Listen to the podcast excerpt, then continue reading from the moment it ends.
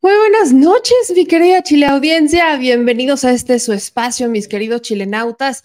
Es viernes primero de septiembre. Sí, como les he estado diciendo desde agosto, ya se nos está acabando el 2023, se vienen tiempos muy interesantes, más de los que de por sí ya hemos estado viviendo y hay mucho que decir. Viernes primero de septiembre, viernes del quinto informe del presidente, viernes de trancazos en la Cámara de Diputados, bueno, en, la, en, el arranque de sesiones donde estaban diputados y senadores juntos, viernes de arranque de campaña de Xochitl Gálvez desde la tribuna y viernes de Tren Maya. No sé por dónde empezar, pero agárrense porque es viernes y para, pues a mí muy ya se la saben estilo, nos vamos a lanzar con Tokio para decir las netas al Chile. Así que mi gente chula, no se les olvide compartir la transmisión. Óigame, por favor, estamos completamente en vivo, porque no se puede estar parcialmente en vivo, o se está muy en vivo o no se está en vivo.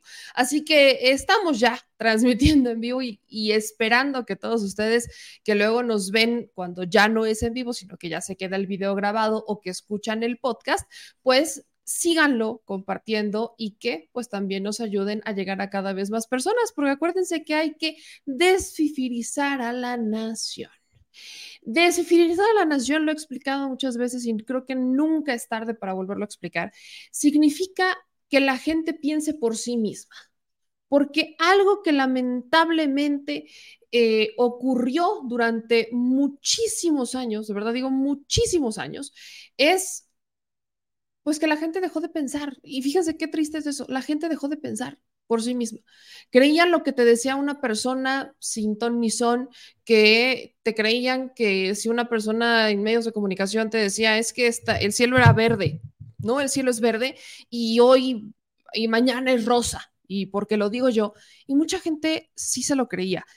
Y uno, eh, cuando ya, y lo digo siempre porque yo fui parte de esa gente que tristemente se, compraba muchas de estas eh, notas que en realidad no eran notas, opiniones que no eran noticias. Muchos nos comprábamos a veces esta información porque no teníamos dónde compararla, porque no teníamos con qué hacer, pues ya saben, el, eh, la comparación, con dónde informarnos de una manera alternativa, diferente, algo que nos pues nos, nos diera oportunidad de hacerlo diferente, más que aquellas personas que obviamente tenían muchos años en la lucha y que por una tradición, por una cultura, incluso por una experiencia personal, pues ya lo venían haciendo, que eran justamente todos estos eh, pues personajes líderes de izquierda que ya hacían estos cuestionamientos, pero era cosa de generación tras generación, tras generación, tras generación, o incluso llegaba un rompimiento para hacer eh, pues el, el, el, momento, ¿no? De cambiar la manera de, de pensar de muchos,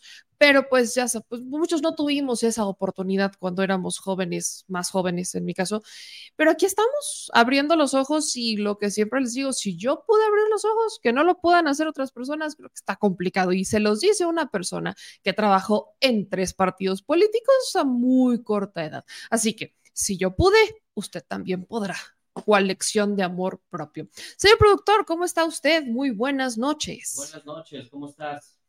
Pues muy bien, señor productor, sobre todo nuestra audiencia está muy contenta de estar con nosotros y compartir sus comentarios por aquí. Eh, voy a leer unos nada más de inicio en lo que se van eh, conectando más personas porque tenemos muchas cosas que decir.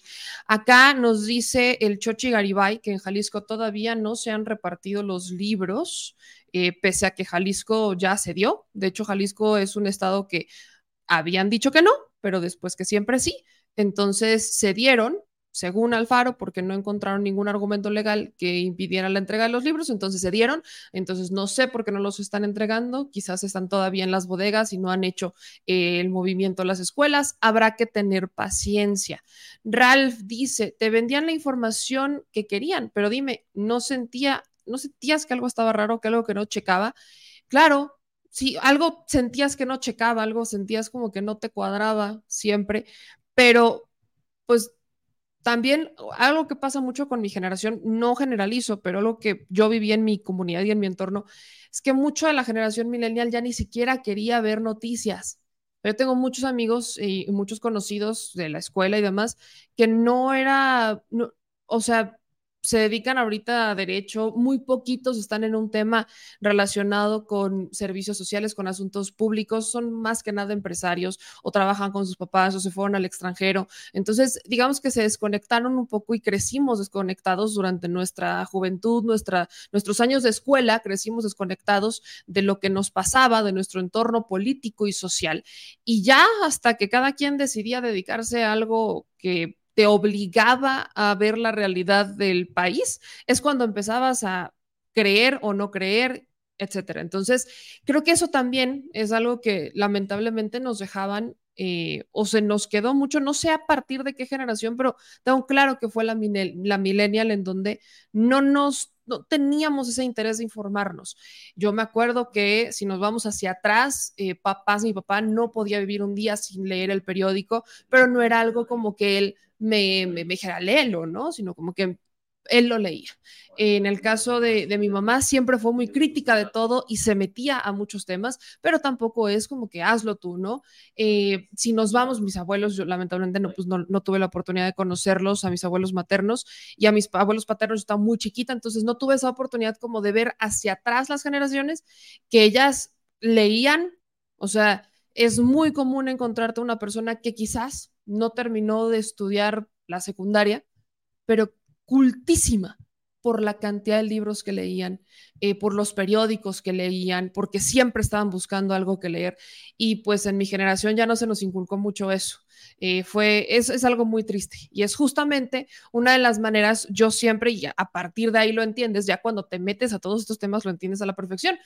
El que no se nos inculcara una lectura, el que no se nos inculcara esta educación crítica de lo que está pasando en tu comunidad, en tu entorno y demás, no era una casualidad, era un objetivo perfectamente diseñado para que nosotros, los que hoy ya tenemos 30 años, seguimos siendo millennials, pero tenemos 30 años, que ya estamos no solamente en el mercado laboral, sino que algunos emprenden, algunos también están en la política, pues no cuestionáramos, que nos quedáramos creyendo todo lo que nos dijeron, lo que se nos mencionaba, o sea, literal, e, e, existía, no, no fue casualidad que, que nos dijeran que este pues que no nos inculcaran leer libros críticos de política, de sociedad, no, no, fue casualidad, era un diseño perfecto a través de la Secretaría de Educación Pública para que no fuéramos críticos, que no abriéramos los ojos y pues parácatelas, que agarra y que nos llega la administración de López Obrador y que agarra y que nos lleva. Eh, dice Javier, eh, así, si así es, te recuerdo que desde el difunto Luis Echeverría hasta que llegó AMLO han despertado miles. Antes decían, tenga entretenido al pueblo para que no sepa nada. Pues muchos. Vean, por ejemplo, Eva, a mí me, pasó cuando se empezó la falacia del chupacabras. Los señores del norte que relataban su historia sonaba irreal. Nunca creí en eso. Pues imagínense. O sea, cada quien, cada quien tiene esta, su propia historia de en qué momento despertó los ojos, en qué momento, y cuándo y qué pasó. Así que vamos a darle, vamos a darle con mucha información porque tenemos muchas cosas que decir. Y vamos a regresarnos al quinto informe. Viernes primero de septiembre, quinto informe de gobierno del presidente Andrés Manuel López Obrador. Y en este quinto informe, yo quiero destacar algunos puntos que a mí se me hicieron los más importantes rumbo ya al 2024. Lo que les platicaba es que, si bien antes teníamos muy estigmatizado, o teníamos como esperábamos con más ansias el informe de gobierno. Tiempos Enrique Peña Nieto, eh, Calderón, y, no, la palabra que quiero decir no es ansias, sino que esperábamos que los informes oficiales, porque era el único momento en que nos enterábamos qué pasaba, qué diantres hacían nuestros gobiernos. Era en ese momento, en el informe de gobierno. O sea, cada primero de septiembre era tradicional que la gente se enteraba qué hacía su gobierno a menos que estuvieras involucrado o a menos que te movieras en el sector económico o que estuvieras eh, afectado, te enterabas. Pero si no, la gente común corriente que vive su vida y su día de la, la manera más normal, hasta el informe de gobierno te enterabas qué pasaba. Y eso a medias, pero te enterabas. En la administración de Andrés Manuel López Obrador, si algo nos dejó muy claro, es que la información debe ser constante no esperarte hasta que sea el informe oficial para rendirle cuentas a tus electores. Y uno de los grandes ejercicios que está dejando y que va a dejar la vara muy alta hacia cualquier político de aquí para real es la mañanera. La manera en la que en las mañanas se despierta y le informa al pueblo dos horas, tres horas de conferencia, qué es lo que está pasando, cuáles son los problemas, y no solamente que te habla, sino que responde las preguntas de los medios de comunicación. Y esa es una manera en la que nosotros, digamos, que dejamos la dulce espera, y lo digo entre comillas, de los informes oficiales, porque ya sabemos qué está pasando y lo cuestionamos y lo criticamos y lo debatimos y lo defendemos, pero estamos constantemente informados de lo que pasa en el país, no solamente por los medios de comunicación, sino por la voz del propio presidente de la República, algo que antes no pasaba. Eso le vino a bajar quizás, quizás la sorpresa, expectativa o el adjetivo que le quieran poner al informe oficial pero no por eso deja de ser menos importante. Este quinto es el penúltimo informe de gobierno de Andrés Manuel López Obrador y obviamente los datos que da en este quinto informe o que siempre ha dado en los informes oficiales son datos más puntuales respecto a lo que han estado haciendo o los avances que ha hecho, pero en particular lo que le falta hacer y cuánto le falta y cómo lo está logrando o cómo lo va a lograr. Este quinto informe en particular, la importancia que tiene es ¿Cómo es que el presidente Andrés Manuel López Obrador tiene pensado terminar su sexenio? O sea, este ya fue el adelanto del presidente, que insisto, de por sí ya medio lo sabemos a raíz de las mañaneras, el adelanto del presidente de qué es lo que nos va a dejar en el 2024, cómo va a terminar su administración en temas de seguridad, en temas de salud, en temas de infraestructura, cómo lo va a terminar, cuáles son los retos, cómo los va a resolver, ¿Qué va a hacer? Porque ya el sexto y el último informe de gobierno es su despedida. O sea, ese es ya el resumen de lo que hicieron. Es muy probable que de por sí lo hace, pero sobre todo en el sexto informe, el, último informe de gobierno del presidente López Obrador, lo que nos diga o haga más bien es una evaluación del antes y el después, porque es justo el emblema de su administración. Con Andrés Manuel López Obrador se hace un antes y un después de un esquema político de conservadores, de privilegios, de oligarcas, de controles corruptos, de chayote, de despilfarros de recursos, de escándalos millonarios sin hacerse responsables de nada, etcétera. Entonces, es muy probable que para el sexto informe el presidente sobre todo se enfoque en esto es como yo llegué, así es como lo, me lo dejaron y así es como yo lo dejé. Y sobre todo un mensaje al pueblo de México del así lo dejé, Ahora les toca a ustedes defenderlo y que no se los arrebaten, porque recuerden que algo siempre he dicho, el legado más grande que va a dejar Andrés Manuel López Obrador a todo México, estés o no de acuerdo con él, es que estás opinando, estás participando en algo que es no solo tu derecho, sino tu obligación por primera vez en años, personas que antes decían, es que eso no me importa, mujeres que antes decían, ay, es que eso lo ve mi marido, hoy salen y dicen algo, tienen algo que opinar, debaten de estos temas en sus casas. Antes era un tema casi, casi vetado, porque si de por sí es polémico, ahora más, pero hoy la gente ya no puede frenarse esas ganas de opinar. Veo entrevistas de estas, por ejemplo, os voy a poner este ejemplo YouTube, ¿no? Te pones a ver qué es lo que hay o luego te metes a TikTok a ver qué es lo que hay. Y hoy me topé con un TikTok de estos videos cortitos que salen de las entrevistas de Jordi Rosado, que salió con los chicos de, eh, de los de los cómplices, ¿no? Estos de los, dos, de los 2000 tours que están este, cantando y que son de la novela Cómplices al Rescate. Y mientras están hablando, ta, ta, ta, ta, ta, uno sale y dice, yo tengo otros datos. ¿Cuántas veces nos hemos escuchado en la farándula o en eh, programas de deportes quienes los consuman a alguno de ellos decir yo tengo otros datos o a alguno de ellos sacar una frase del presidente Andrés Manuel López Obrador? Con esto quiero decir que el presidente llegó hasta la farándula. No, lo que estoy diciendo es que estas personas, con esa frase que están repitiendo de ya saben quién, te están diciendo que sí vieron la mañanera o que vieron algún video o que escucharon o que al menos tocaron el tema en su casa o con sus amigos o en algún momento de su día y de su vida tocaron el tema del presidente y por ende están tocando un tema que, que involucra a México. Entonces, ese es un gran, un claro ejemplo de lo que les he estado diciendo. el legado más grande del presidente López Obrador va a ser que la gente por fin está hablando de política y que estamos participando. Y eso es clave para entender el poder que tiene el pueblo en un país como lo es México, en donde vivimos en una democracia representativa. Nosotros, pueblo, ciudadanos, gobernamos a través de nuestros representantes. No podemos alejarnos de las personas por las que votamos en cada elección. No podemos desconocer lo que hacen, no cuestionar, no vigilar, no hablar, no podemos simplemente lavarnos las manos y decir, ya te voté, ahí nos vemos y en dos días o más bien terminé de votar y no me acuerdo ni cómo te llamas. No podemos volver a hacer eso porque esa falta de observación y vigilancia y de participación ha sido nuestra culpa. Y por esa negligencia que hemos tenido, por esa falta de desinterés y también bastante motivada por los políticos, tampoco por error, bastante eh, motivados estaban para que nosotros no los cuestionáramos, pues les dio carta abierta, cual cheque en blanco para que hicieran y destrozaran lo que quisieran en este país. Entonces, creo que esto es clave para entender qué ha significado esta administración, estés o no de acuerdo con lo que ha hecho el presidente, te caiga o no te caiga bien, eh, creas que lo que dices neta o no lo creas, estás opinando. Y eso ya es un gran avance en un país de por sí bastante apático.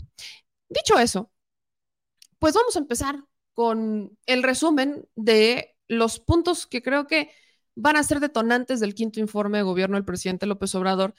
Y también creo que estos son puntos importantes, sobre todo cuando después ya en la Cámara de Diputados, cuando es la instalación de ya el periodo de sesiones, cuando se abren y entonces empiezan a debatir el informe de gobierno, empiezan a presentar sobre todo sus puntos, porque no fue como tal un debate sobre todo de los puntos del informe, eso todavía falta, sino que están en la instalación y cada partido da su, pues, su discurso de inicio de periodo van a ser claves para entender por qué la oposición, si es que no quiere perder de manera tan humillante, o eleva el debate o se queda estancado.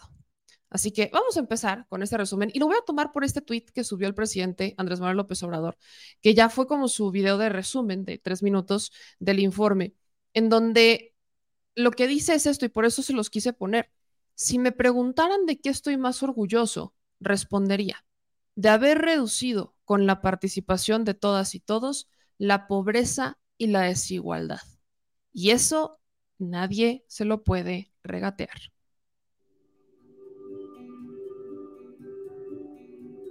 En este quinto informe de gobierno y a 13 meses de que concluya mi mandato, puedo demostrar que con un pueblo digno y trabajador y con un gobierno honesto y austero es posible convivir en una sociedad mejor, más justa, más libre, más fraterna y más igualitaria.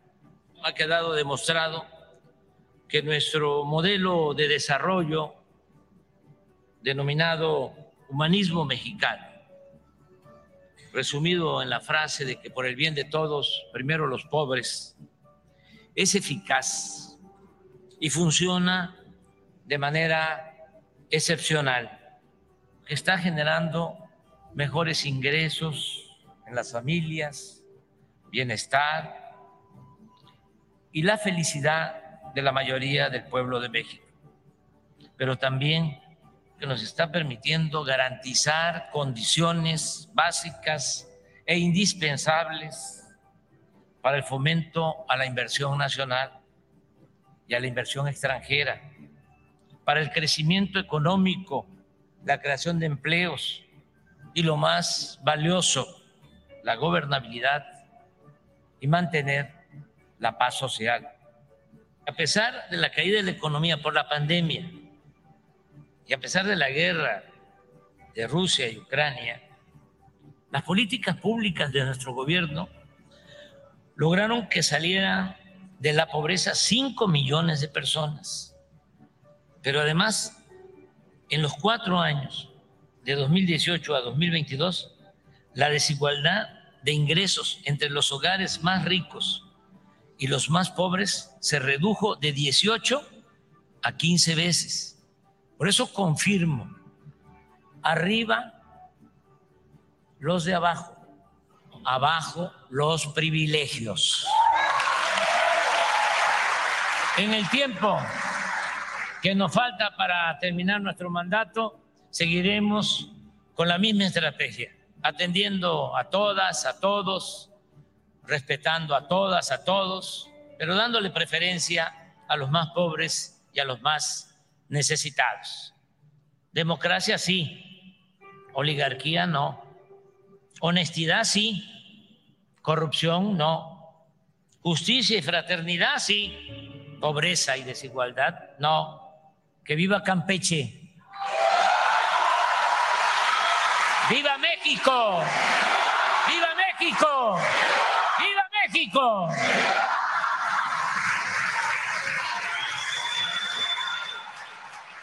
Quinto informe. Esta parte creo que, y ahí es donde voy con los puntos clave de este quinto informe. Pareciera porque así nos lo han querido vender desde la perspectiva de los medios que están en, vaya, medios corporativos.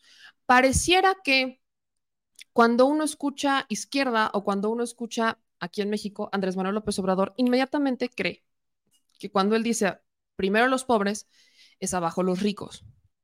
Y justo lo que dice, arriba los pobres, abajo los privilegios no es abajo los ricos. No, se, no está estigmatizando al empresario, al emprendedor, al que tiene mucho dinero, ni al que lo heredó. No. Está diciendo abajo los privilegios. No podemos negar, por, por Dios, no cierren los ojos y crean que porque alguien está enojado con el presidente, inmediatamente va a ser porque le cae mal nada más o porque realmente cree que el país está peor que antes. Hay que cuestionar el por qué estás en contra, por qué crees que está mal. Igual ya ha sido afectado. Y uno de los sectores que sí ha sido damnificado de la 4T es un sector de pseudoempresarios, diría yo. Pseudoempresarios que se hicieron a punta de evasión fiscal, que se hicieron a punta de contratos en lo oscurito, que se hicieron a punta de tráfico de influencias, que se hicieron a punta de contratos porque son compadres, amigos o demás. O sea, esos no son empresarios, estos son oportunistas que vieron la manera y dijeron de aquí soy. Encontraron el caminito y de aquí soy. Y creo que todos conocemos de al menos un caso de alguien que esté dentro de esta rama. Y también conocemos empresarios que no son oportunistas, que se dedican al ramo, que trabajan y licitan o no con el gobierno. Pero no podemos vivir pensando que todos los empresarios son iguales. Y esa es una narrativa que han querido meter constantemente los pues, medios corporativos y evidentemente el PRI-PAN-PRD, porque creo que ya han perdido ciertos empresarios. Carlos Slim, ahí estaba en el informe del presidente López Obrador, tiene, hay muchos empresarios que están con él y vaya, hasta Salinas Pliego y miren lo que digo, ¿eh? ¿Por qué? Cuando alguien realmente es empresario, sabe aprovechar una oportunidad y si le cambian las condiciones o le cambian las reglas del juego, aprende a optimizar y entonces toma una decisión empresarial y es o le sigo por acá o no. Y hay muchos empresarios que han tomado esas determinaciones de quizás antes tenía mejores este, utilidades, claro que antes eh, podía hacer 1500 cosas más porque me llovían los contratos. Hoy no lo puedo hacer, tengo que tomar una decisión, o lo ataco o le sigo y cambio las reglas. Y ahí es en donde se empieza a diferenciar la cosa. Entonces, quiero justamente empezar a ponerles este, sobre todo este byte, que lo escuchen muy bien, el de arriba los pobres y abajo los privilegios. Y eso no significa abajo los ricos. Solamente estamos hablando de una fracción menor de por sí del 10% más rico del país que se ha visto agraviadísima aquí. ¿Pero por qué?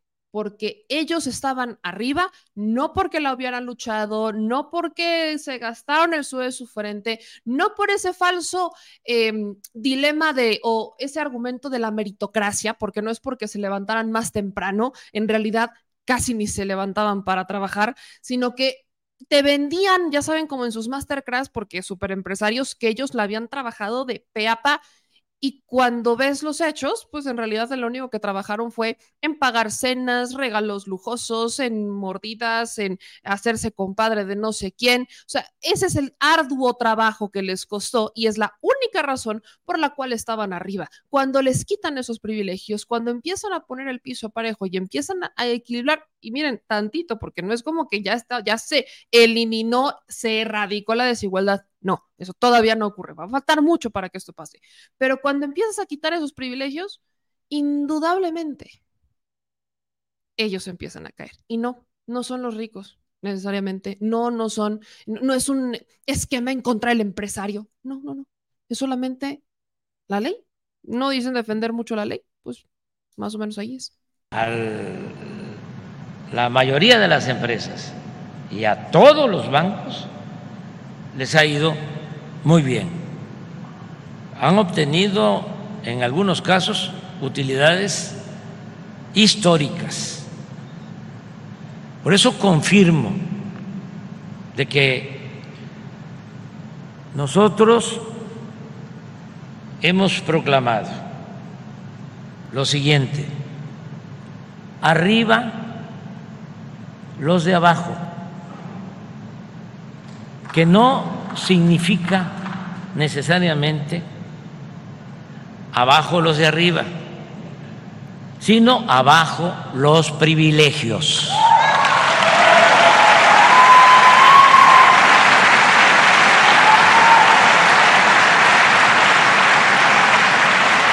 Y también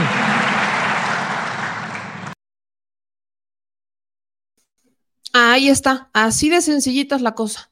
No de que estamos en contra de los empresarios, no, es abajo los privilegios. Lo está diciendo el presidente al que cada que pueden tergiversan para arriba y para abajo.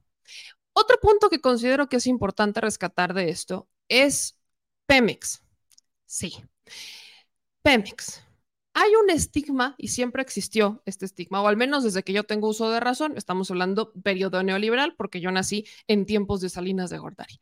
Entonces, estamos hablando que desde estas fechas, y no es que desde Miguel de la Madrid, si no estoy mal, ya se venía manejando un esquema en donde la empresa pública la venían pues mal vendiendo.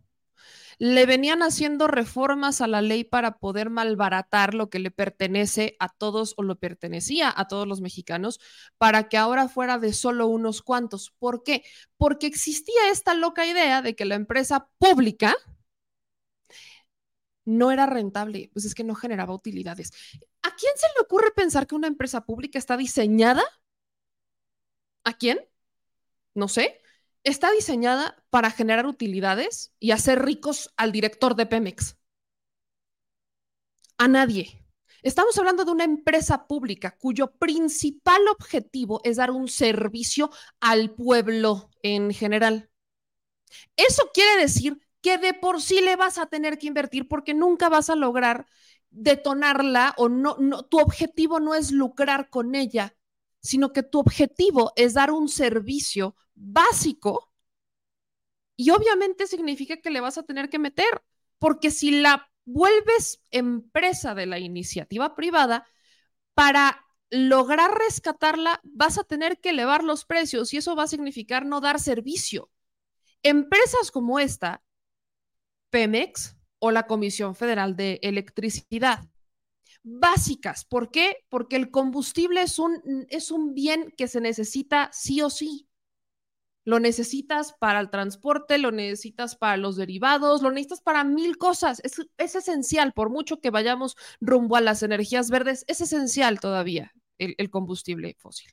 Pemex, Comisión Federal de Electricidad, perdón, pero la luz no podemos negar que sobre todo en estos tiempos es básica ya yo, y justo cuando fue la reforma eléctrica, decíamos, deben empezar a considerar la electricidad ya como un derecho. Y no es que, la, es que sí necesitan empezar a considerarlo, porque de la luz no solamente, eh, ah, es que ya puedo ver de noche, no, sino que con la luz puedes tener internet, puedes tener tu computadora, puedes trabajar, con la luz puedes incluso conservar tus alimentos, porque los, este, todos estos aparatos electrodomésticos requieren electricidad. O sea, para tener una vida medio digna, necesitas electricidad. Las personas que no tienen electricidad, que están en las en los extremos, en zonas de un frío brutal, si no tienen electricidad y no tienen la posibilidad de comprar, aunque sea un ventilador, cuando digo, perdón, cuando hace mucho calor, aunque sea un ventilador, se pueden deshidratar y su vida está en riesgo. Las personas que están en zonas de fríos extremos, que no tienen electricidad, se empiezan a, o empiezan a generar calor con carbón, quemando carbón. ¿Qué les pasa? Se pueden intoxicar y se pueden morir. O sea, si no entendemos que la empresa pública tiene el destino de generar y dar un servicio básico, entonces no estamos entendiendo absolutamente nada. Y justo lo que dice el presidente el día de hoy en este quinto informe pues habló de dos bocas. México tenía una dependencia gigante a el extranjero, a tener que importar eh, combustibles ya refinados, porque aunque teníamos refinerías, estábamos creo que al 34% de la refinación posible dentro de las refinerías existentes. Y eso generaba que nosotros como país tuviéramos una dependencia no solamente a los precios del extranjero, sino a la voluntad del extranjero. Y lo peor es que era nuestro combustible, o sea, petróleo que nosotros tenemos en nuestra tierra, lo vendíamos para que lo refinaran y entonces lo comprábamos a un precio todavía mayor, ya refinado, teniendo la posibilidad de hacerlo en casa, porque existe la infraestructura, porque tenemos la capacidad y la mano de obra, porque existiendo entonces, se le fue dejando de invertir a la refinería, se le fue dejando de invertir a esto, se empezaron a hacer negocios y creyeron que estaba, como estaba muy de moda o está muy de moda lo, de las, lo del cambio climático, pues empezaron a hacer negocios con el cambio climático, ¿no? Y ellos una bandera del PRI-PAN-PRD, es una bandera de la propia Xochitl Gálvez. Hablar de los coches eléctricos. Cuando los coches eléctricos los pueda comprar un albañil, entonces hablemos de la importancia de los coches eléctricos. Pero hoy un coche eléctrico está arriba de un millón de pesos. O sea, y me fui corta en algunos casos. Un coche eléctrico. ¿Cuántas personas en México tienen la capacidad de adquirir un coche eléctrico? Definitivamente no es la mayoría. Y un panel solar, por ejemplo. Si no es porque algunos se los ponen a que los compren o los paguen a plazos, no podrían poner paneles solares. Si a duras penas, y fíjense el tiempo en el que estamos, todavía hay personas que no han terminado de cambiar sus focos y están cambiándolos a LED, que son ahorradores, o al foco ahorrador, y todavía tienen de los de, ¿cómo se llaman? ¿Halógeno eran?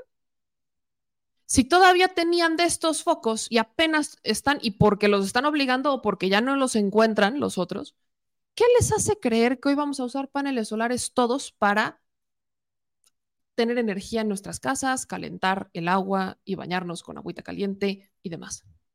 Son esas pequeñas cosas que no se han logrado entender y que es que como pasan en el extranjero, ya las queremos usar aquí, sin tener ni, ni, la, ni la primera parte de la infraestructura para lograrlo. Entonces, dicho eso, algo con lo que están duro y dale y duro y dale y duro y dale, ha sido Dos Bocas, una de las obras emblemáticas de esta administración, una refinería, eh, que la neta voy a decir está bastante linda, sobre todo para ser una refinería, eh, que está en Tabasco, una refinería que ya hoy empezó a refinar. Extraía 1.700.000 barriles diarios. Y de haber continuado esa tendencia estaríamos importando petróleo crudo Ahora producimos 1.900.000 barriles diarios. Se logró rescatar la actividad petrolera en lo relacionado con la producción de petróleo crudo. Las seis refinerías que heredamos han sido reparadas y han recibido mantenimiento con una inversión de 70 mil millones de pesos por ello ha aumentado su producción de 38 a 60%. La refinería Deer Park que compramos en Houston ya se pagó y procesa 340 mil barriles diarios. Hoy va a empezar a producir petrolíferos la nueva refinería de Dos Bocas. Hoy empieza a producir.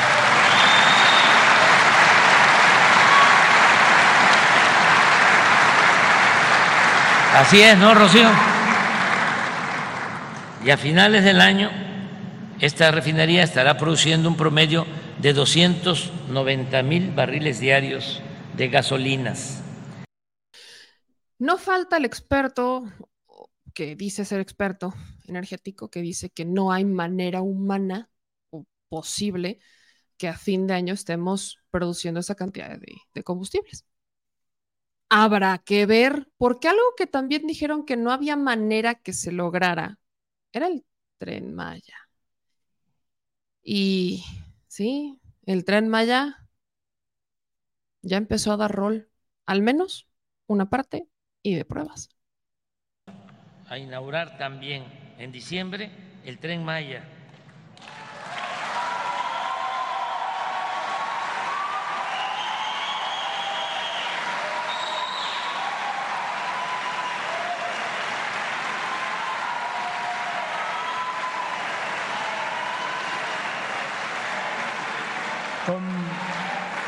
ya lo saben, son 20 estaciones y 14 paraderos. Se comunicarán pueblos, se transportarán con rapidez y seguridad a pasajeros y a turistas nacionales y del extranjero por cinco estados del sureste. Van a poder visitar una mística, bella región de playa, selva tropical, flora, fauna nativa y majestuosas ciudades del México antiguo, tanto prehispánicas como esta bella ciudad colonial de Campeche.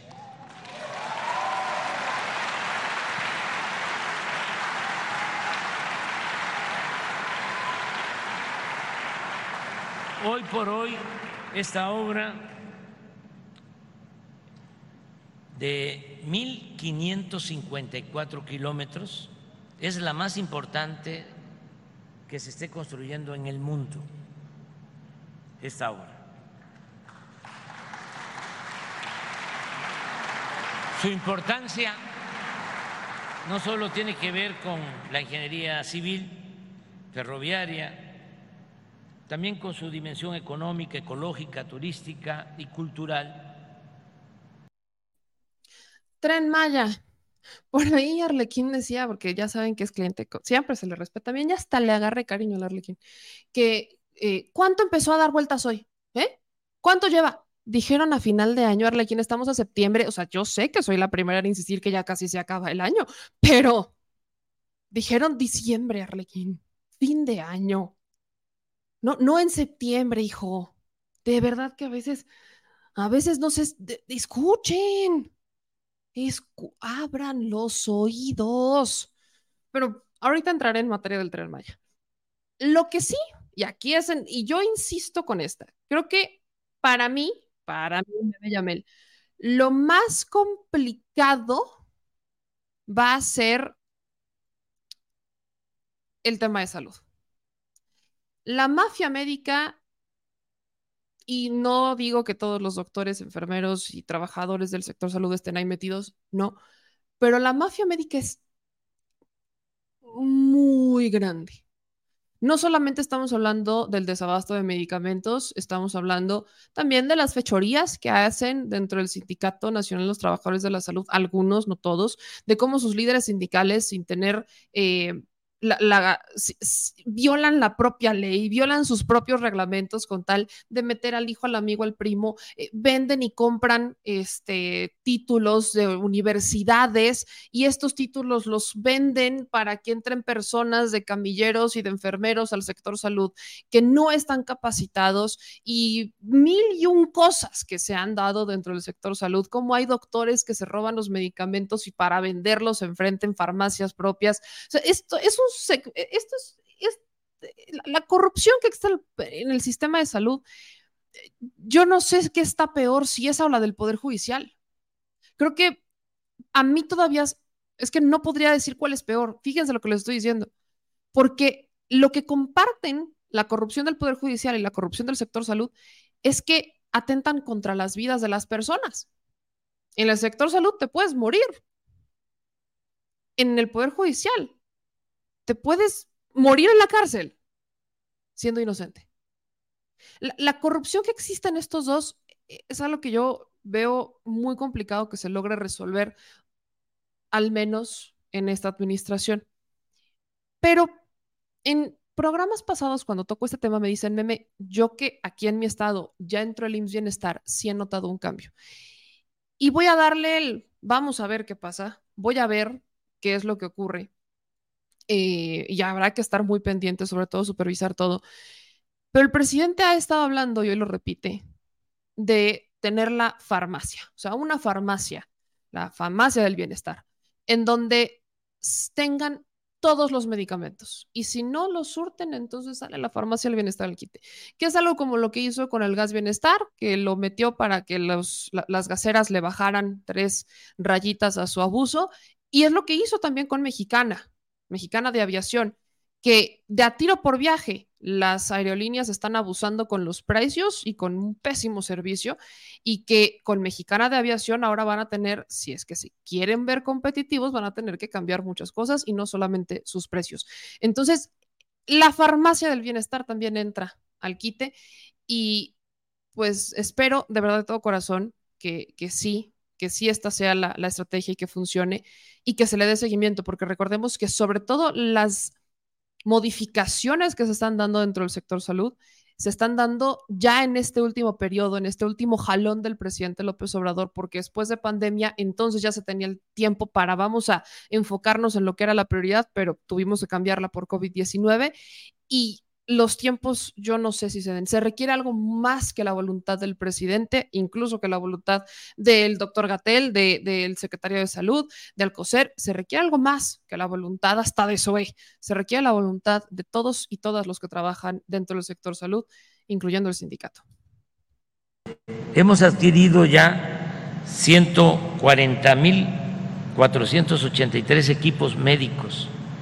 El abasto de medicinas que les comentaba solo en las eh, entidades donde ya está el programa INS Bienestar, ya el abasto es del 97% en promedio.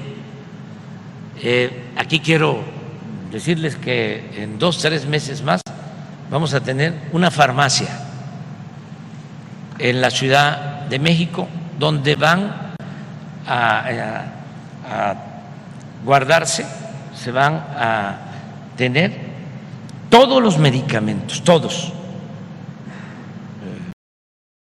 Uno. Todos los medicamentos que eh, haya en el mundo van a estar en esa farmacia. De modo que si en un centro de salud, en un hospital, no hay un medicamento, se va a hablar a esa farmacia central y en 24 horas va a llegar el medicamento.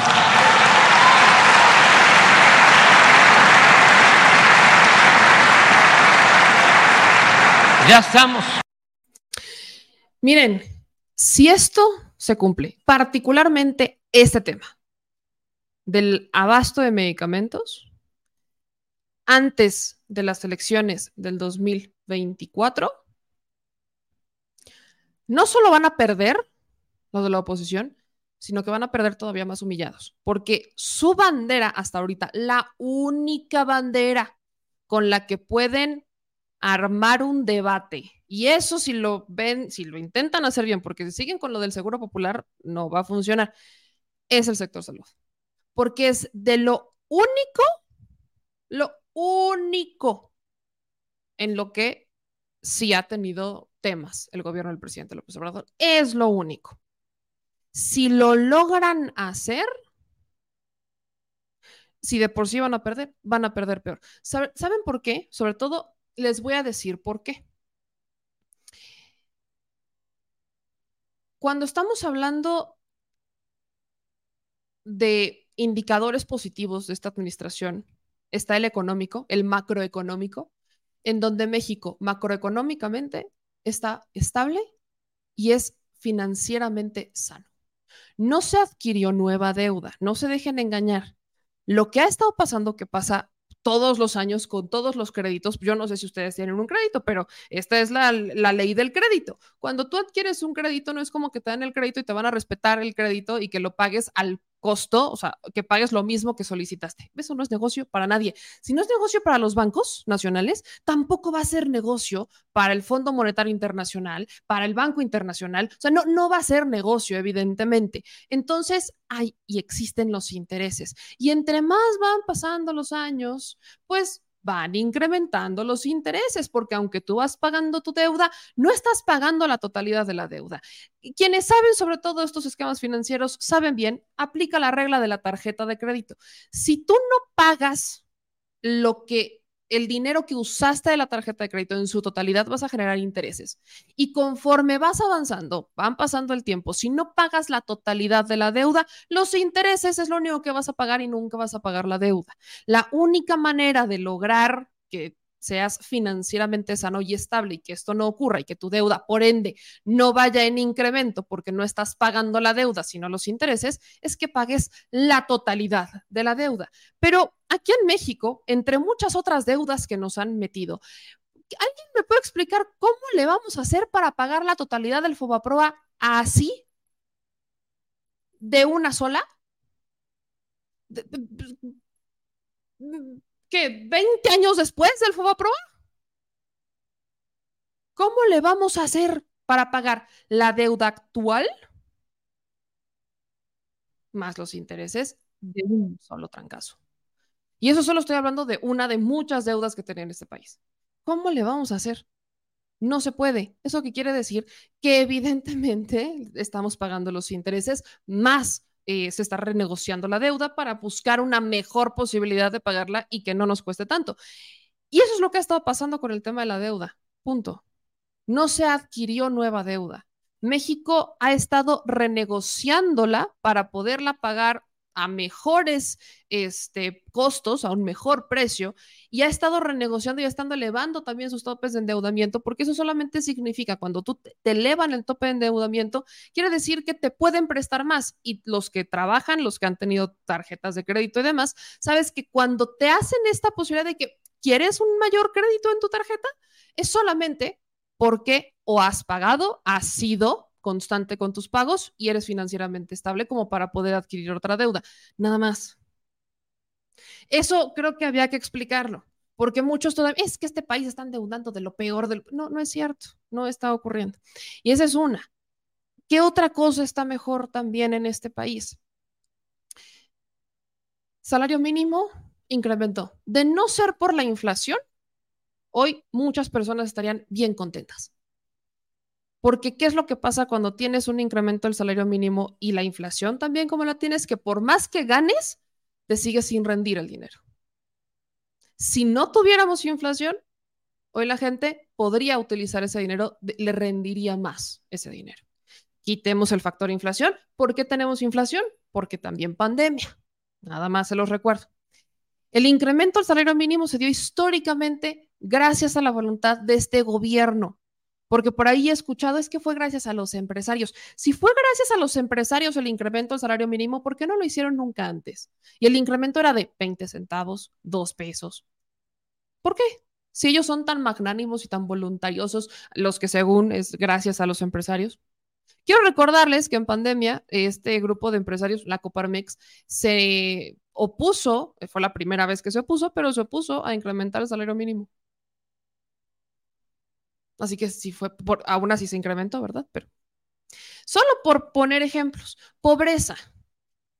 Esta es la primera vez, este es el primer gobierno, 2022. El resultado de Coneval 2022, que fue entregado en 2023, refleja que por primera vez de manera histórica se logró una reducción de pobreza. Tenemos 5 millones de pobres menos que en 2018. Y esto es sin pandemia. ¿Todavía hay pobres extremos? Sí, sí, claro que los hay. Entonces, si estos datos no los están viendo, no logro entender qué es lo que están... No, no, no, no se entiende. Porque la realidad del país, bajo las encuestas, bajo los estándares que han existido toda la vida, ahí está, ahí están los datos duros, ahí están las cifras. No las quieren ver, convenientemente no las quieren difundir, ese es su tema, pero ahí están. Y hay muchos medios que nos vamos a encargar de difundirlos y de cuestionar lo que cuestionar, como es el tema de salud. El acceso a la salud pública, ahí sí. ¿Por qué? Porque Seguro Popular no era una opción, Insabi tampoco fue la solución y hasta apenas se va a implementar un IMSS Bienestar y parece que eso podría ser la opción, pero está en proceso de implementación. Y no podemos saber si es o no es una solución hasta que ya esté implementado en todo México.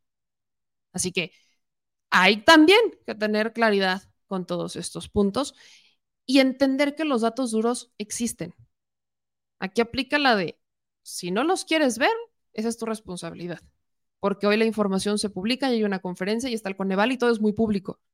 Si tú solo quieres creer ciegamente en lo que te dice una persona porque estás de acuerdo con que esté en contra del presidente y no necesariamente en sus argumentos, entonces tú eres un fifí. Punto. Y yo, yo, yo, lo digo incluso por esta manera de hacerles entender que FIFI no es por la definición correcta, es como el, la persona que, pues, que tiene, ¿no? No. Viene de la raíz fino. Ajá, viene a la raíz del fino. Pero en realidad, creo que si nos vamos a, a la realidad, creo que hoy ser fino es tener tus propios argumentos. De verdad, tener tus propios argumentos. Y si no los tienes y solamente creíste algo que alguien te dijo, pero tú no tuviste la voluntad de ir a investigar y verlo por tus propios ojos, porque no es como que tengas las herramientas. Si tienes las herramientas de venir a inventar madres a un programa de redes sociales, creo que tienes las herramientas para buscar en Google cómo anda el Coneval, y, pues, las tienes. Sí, no es ser elegante, eh, eh, eh, educado, educado, ajá, si, si es que, exactamente sí, sí, yo insisto, si tú tienes los, las herramientas para venir a inventar madres y decir aquí Mister X y lo que quieras, entonces tienes las herramientas para generar de tu propio criterio. Y si no lo estás haciendo, es porque eres un ignorante con voluntad, o sea, un ignorante por voluntad, ah, porque es tu voluntad, es tu voluntad ser ignorante, porque hasta te da miedo decir, he vivido engañado y reconocer que has vivido engañado. Eso es lo único que debo aclarar al respecto de esto, porque los datos ahí existen. Ahí se las dejo. Y, cuando me dicen, no las tenemos, nos bloquearon al INAI, Arlequín, no necesitas al INAI para conocer esta información. Se les olvida y se los he explicado mil veces, el INAI no te da ninguna información. Y, y no, o sea, vuelvo al punto, ignorantes por voluntad, el INAI no te da ninguna información. El INAI es un cadenero el INAI sirve para cuando alguien no te da una información que solicitaste y que no es pública. Entonces vas y los acusas con el INAI y el INAI entonces solicita, y emite un juicio y solicita que te den o no esa información. Y a, ver si te la dan porque tienen que votar. Eso es lo que hace el INAI. La información por ley debe ser pública.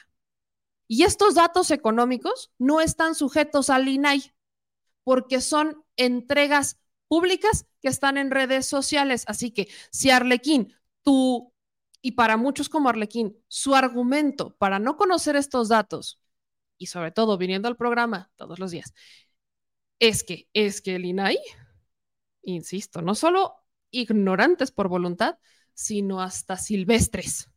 Porque te metes a YouTube, pones Coneval 2022 y te sale la rueda de prensa. Porque fue pública.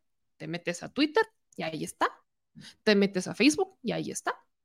Y directo de la fuente, sin tener que ir a buscar un medio que te lo interprete. Les digo, hay mucha gente que todavía es medio flojita para esto. Pero solo para cerrar esto, quiero enseñarles Tren Maya. O sea, sí quiero enseñarles el Tren Maya porque la razón para que el presidente diera este quinto informe en Campeche fue por la supervisión del tren Maya. Y, estas son algunas imágenes que empezaron a circular en redes sociales. Por ejemplo, vean esta de cómo la gente, estando afuera del tren Maya, eh, o sea, afuera estaban ahí esperando al presidente, pues empieza a gritarle.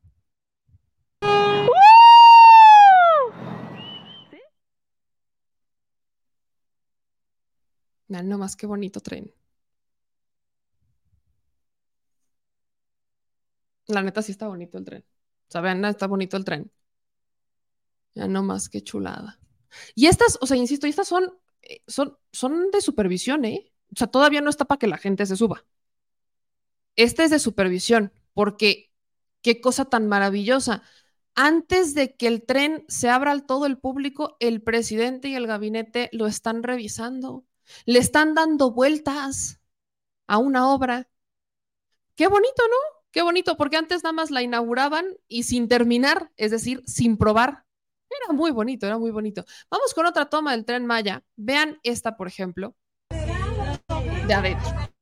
Aquí está, pues la secretaria, o sea, está el gabinete y estas son así con el celular como las están tomando, es cómo se ve el tren Maya por dentro, cuáles son los asientos, cómo se ven, o sea, y estos son los vagones del tren Maya, miren, aquí está en grande todavía más.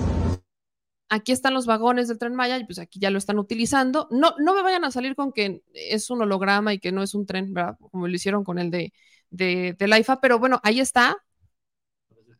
Ahí está el tren. Es paisaje de Windows. No, ajá, no vayan a decir que es el, el, el, fondo de pantalla de Windows. Ajá, el fondo de pantalla de Windows. Ahí está. Este es un vagón del tren Maya, nada más. Sí, nada más. Eh, pero además, fíjense que hubo un gobernador, fueron también los gobernadores, pero al menos un gobernador del PAN que se fue a subir al tren también y fue Mauricio Vila. Hola, ¿cómo están? Pues estamos aquí en la estación del tren Maya de Campeche, la cual todavía está en obras y pues nos vamos a subir al primer recorrido del, tren Maya. Como ustedes pueden ver, este es el, pues el primer tren. Pueden ver de este lado que es el fondo y pues la locomotora adelante está aquí. Bueno, pues ahí les voy a estar platicando de cómo nos va en este recorrido. Mira nada más. Ese es tren. Ahí está el tren. Esto es, insisto, sin que todavía esté terminado el tren. ¿eh? No está terminado todavía, está en obras. Y vean ya cómo se ven las estaciones estando en una fase de desarrollo. Vean esto. Este es uno de los vagones del tren Maya ya lo pueden ver, ya no solo es una imaginación. Y para los que están en contra del tren, que es que la devastación y demás, miren, claro que hay un impacto ambiental, por supuesto, aquí nadie está diciendo que no hay un impacto ambiental, sobre todo porque se tuvieron que abrir los caminos para hacer la construcción, pero también hay un plan de mitigación ambiental.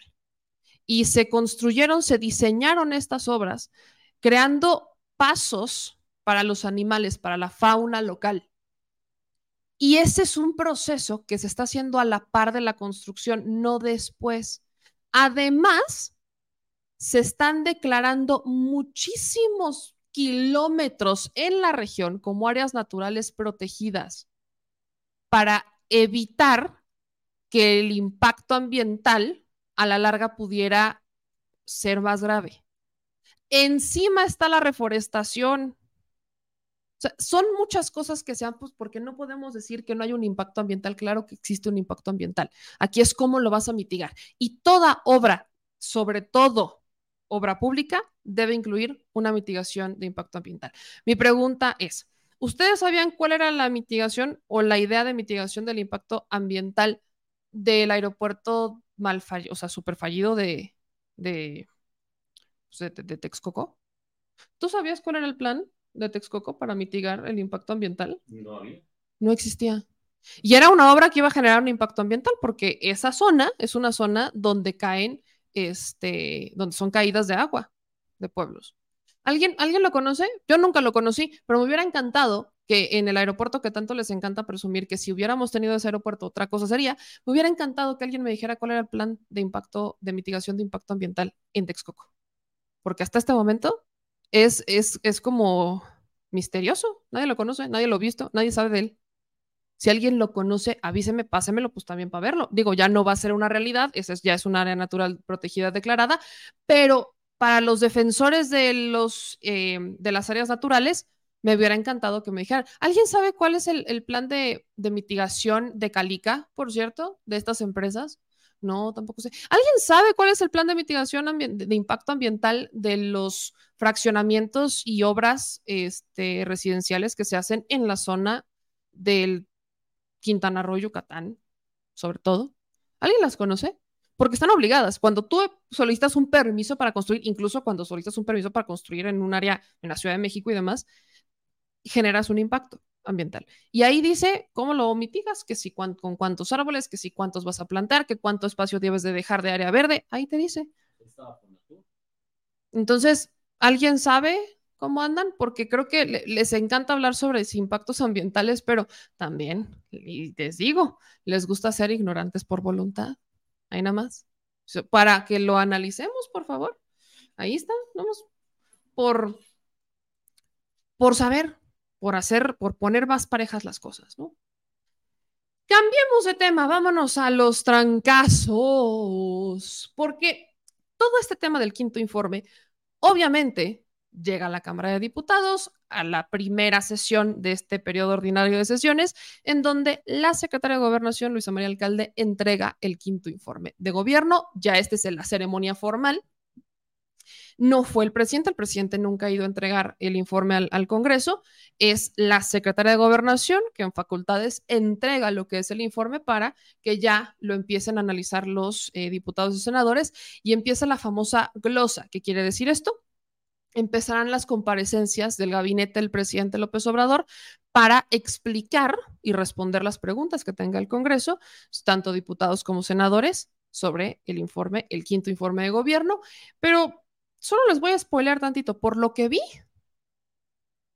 esto va a ser ya campaña. Ya olvídense de los cuestionamientos, ¿eh? Olvídense de estar cuestionando, esto se va a convertir en una campaña política. Más bien, ya se convirtió. Vamos a ver lo que dijo eh, pues la secretaria de Gobernación, Luisa María Alcalde, al entregar el quinto informe de gobierno. Diputada Guerra, presidenta de la Cámara de Diputados, senadora Rivera, presidenta de la Cámara de Senadores, diputadas, diputados, senadoras, senadores. Hoy nos presentamos ante esta soberanía para dar cumplimiento al artículo 69 de la Constitución Política de los Estados Unidos Mexicanos y entregar el informe y dar cuenta del estado que guarda la administración pública en nuestro país. Este documento suma los anhelos, las acciones, los resultados. Es el espíritu del humanismo mexicano, del proyecto de país que estamos impulsando para transformar, que ha logrado sacar de la pobreza a 5 millones de mexicanas y mexicanos, que ha permitido reducir la desigualdad en México. Un proyecto que permite que los que menos tienen hoy tengan más ingresos, que hoy tengan bienestar, que permite que más de 30 millones de familias puedan obtener recursos a través de programas para el bienestar que hoy son derechos, derechos de adultos mayores, derechos de jóvenes, derechos de estudiantes, derechos de personas con discapacidad, derechos de trabajadores del campo. Un proyecto que a pesar de la pandemia mantiene que México tenga hoy los máximos históricos de empleo formal, tenemos registrados en el IMSS 22 millones de mexicanas y mexicanos. Máximos históricos de salario promedio, llegando a casi 16.300. Máximos históricos de inversión pública en infraestructura. Imaginen ustedes que si en 2018 la inversión pública era de 500 mil millones de pesos, hoy en 2023 es de un billón de pesos.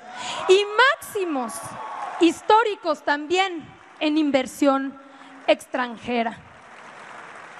Todo ello sin endeudar al país, con un ejercicio honrado, honesto, sin corrupción.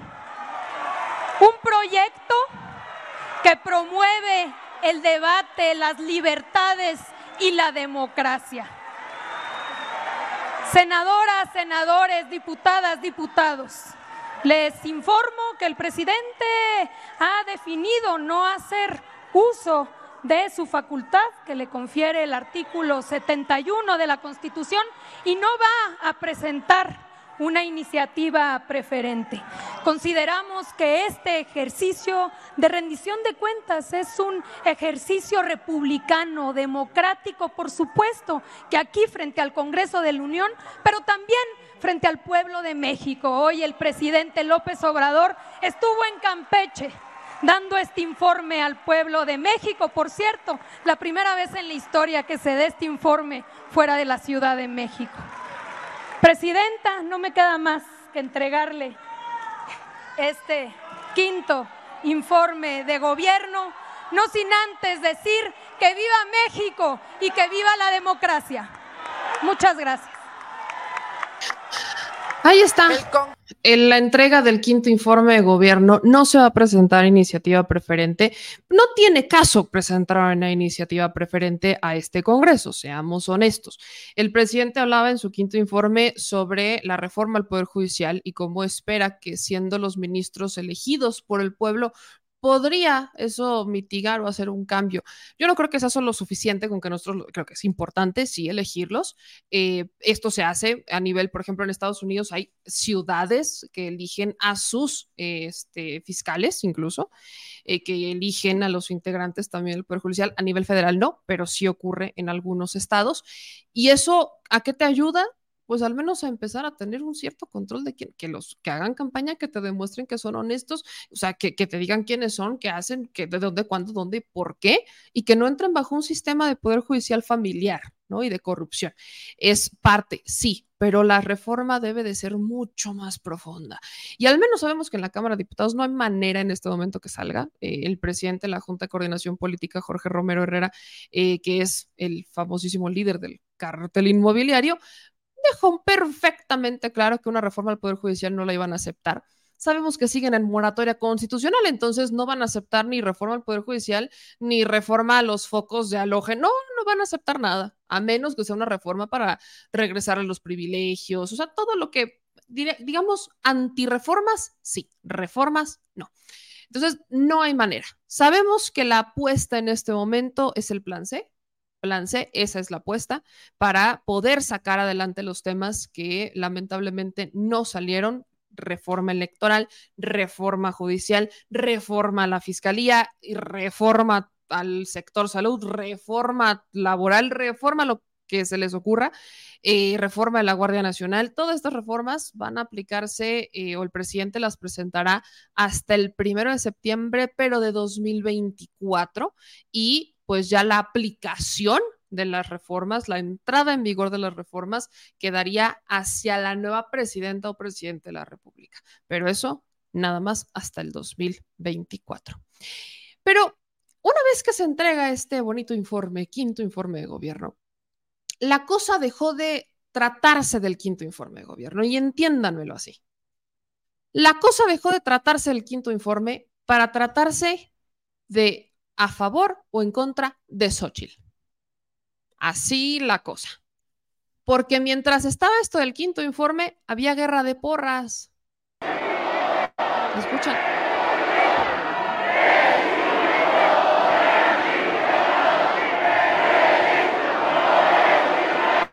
De un lado escuchas, es un honor estar con Obrador, y del otro lado escuchas Xochitl. Y ahí está, de hecho, Xochitl entrando y la están este, felicitando y todo. Entonces se convirtió en una guerra de porras. Y aquí es en donde considero, si de por sí, digo, yo sé que no estaban obligados, pero el piso no era parejo, eh, teniendo senadores o diputados buscando ser candidatos del frente, estando en funciones, ahora menos. Pero les voy a decir una cosa, entiendo lo que van a hacer. Cada que Xochitl Galvez hable, va a ser un acto de campaña. La muestra la dio hoy. ¿Por qué? Porque Xochitl Galvez quiere convencer a la mayor cantidad de gente posible rumbo al 2024. El escenario es adverso. Las probabilidades son remotas. Y quiere hacerse campaña desde ahí. Entiendo el por qué lo hace. Pero ojo, si se han quejado, y ahí es donde vuelvo con las incongruencias, del presidente porque dicen que la mañanera es un ejercicio de promoción personal desde la tribuna, cuando en realidad el presidente solo habla de gobierno y de historia y demás, no de él. Entonces lo que hace Xochitl desde la tribuna y todo lo que vamos a ver a partir de este momento, ¿se considera o no como un acto anticipado de campaña? Tengo dudas, ¿eh? Porque legalmente Xochitl Gálvez no está obligada a renunciar ahorita y soy muy honesta. Xochitl Galvez tendría que renunciar a fin de año. O sea, al menos Xochitl Galvez un periodo va a estar. Va a estar este periodo. Y vamos a verla estos, estos tres meses haciendo campaña desde la tribuna. Y aquí empezó la cosa. Desde es un honor estar con Obrador, por un lado, y del otro lado, Xochitl, Xochitl, Xochitl, Xochitl. La respuesta de Morena en los pasillos, esa también, pues les digo, en vez de defenderse, le, están jugando también su juego. Morena está jugando el juego de Xochitl, pero pues le respondieron que esta gelatina no va a pasar.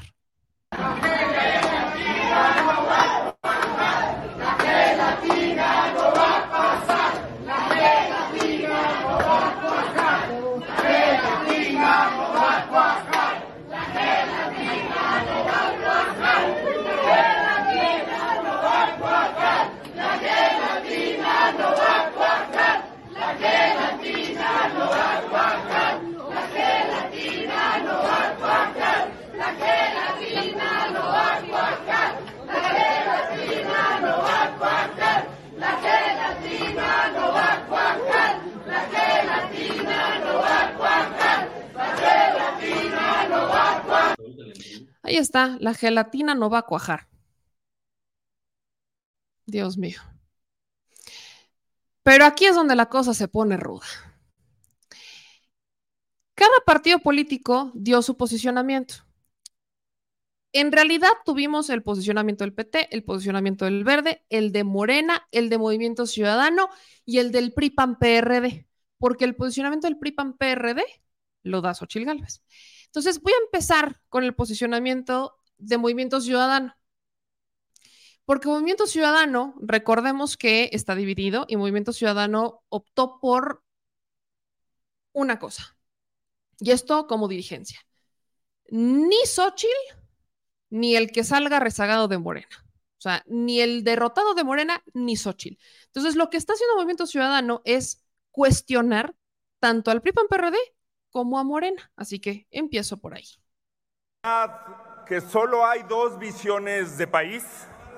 A cinco años de gobierno, esa es la pregunta que millones de personas en México nos hacemos.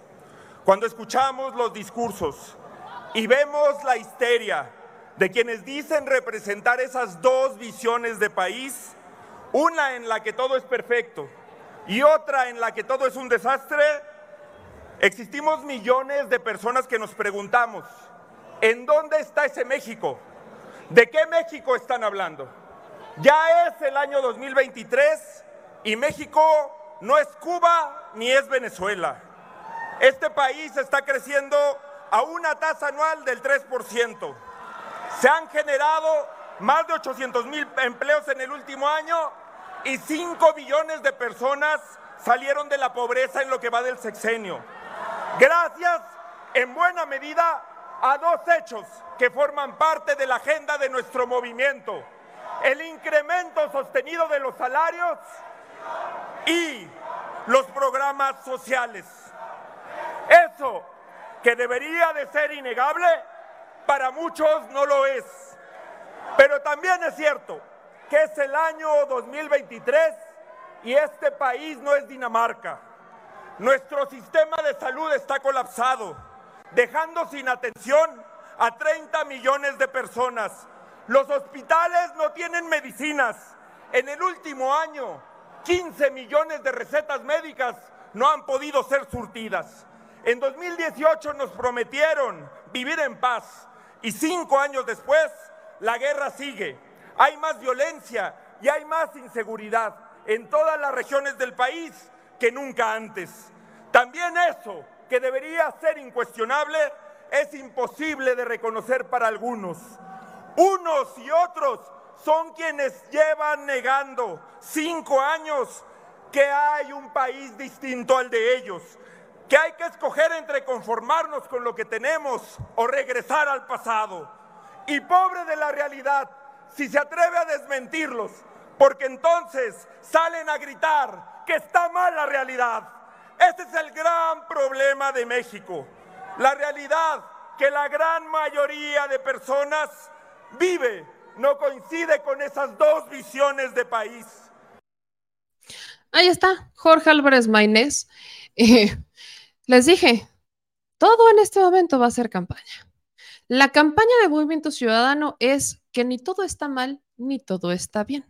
La campaña de Movimiento Ciudadano es decir que el presidente sacó de la pobreza, o más bien, que esta administración, porque lo dice el presidente, sacó de la pobreza más de 5 millones, que hay un crecimiento sostenido del salario mínimo, que estamos en una economía estable con todas las adversidades, pero dice que son de la agenda de Movimiento Ciudadano, o sea, como de, como dando a entender un poco que era su agenda.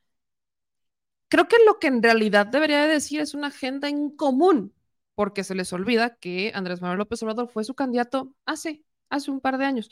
Entonces, ¿hay una coincidencia? Sí, sí existe. Cuando hablan de violencia, por supuesto que hay un país violento, sí, hay un porqué de esa violencia, pero que Movimiento Ciudadano te venga a hablar de violencia sin ver lo que está pasando en Jalisco y sin hacer también esa autocrítica desde tribuna, pues también es engañoso. Entonces les digo que en este momento todo es campaña, hermanas y hermanos. El Congreso a partir de este instante está en momentum campañero. Olvídense de las reformas. O, o sea, las aprobaciones en este momento van a ser para ver quién sacó los votos. O van a ser puras reformas que van a salir con los votos de la mayoría, puras leyes secundarias. Y en realidad todo esto se va a convertir en el calentamiento campañero. Siempre ha sido así también. Solo que en este periodo en particular, esto se hace todavía más polémico cuando estás viendo no solo cada quien quiere sacar agua para su molino, sino que hoy la gente le está poniendo atención a lo que está pasando y ahí está el uso de, nuestros recursos. Ahí es en donde entra mi crítica.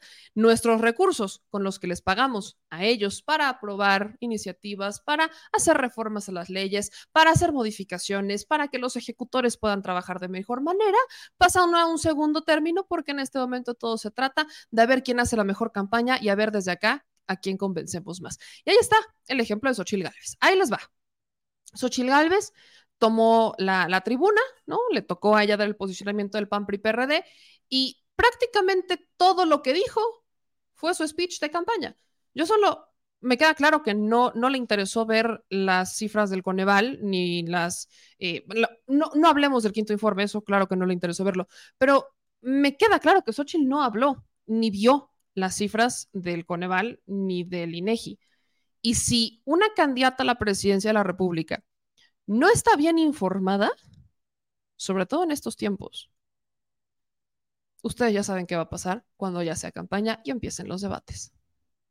Así que escuchen cómo Xochil Gálvez arranca campaña desde tribuna en la primera sesión del Congreso y con nuestros recursos. Honorable Congreso de la Unión, el estado que guarda la administración es trágico y deplorable, pero con el esfuerzo de todas y todos, pronto va a estar mucho mejor.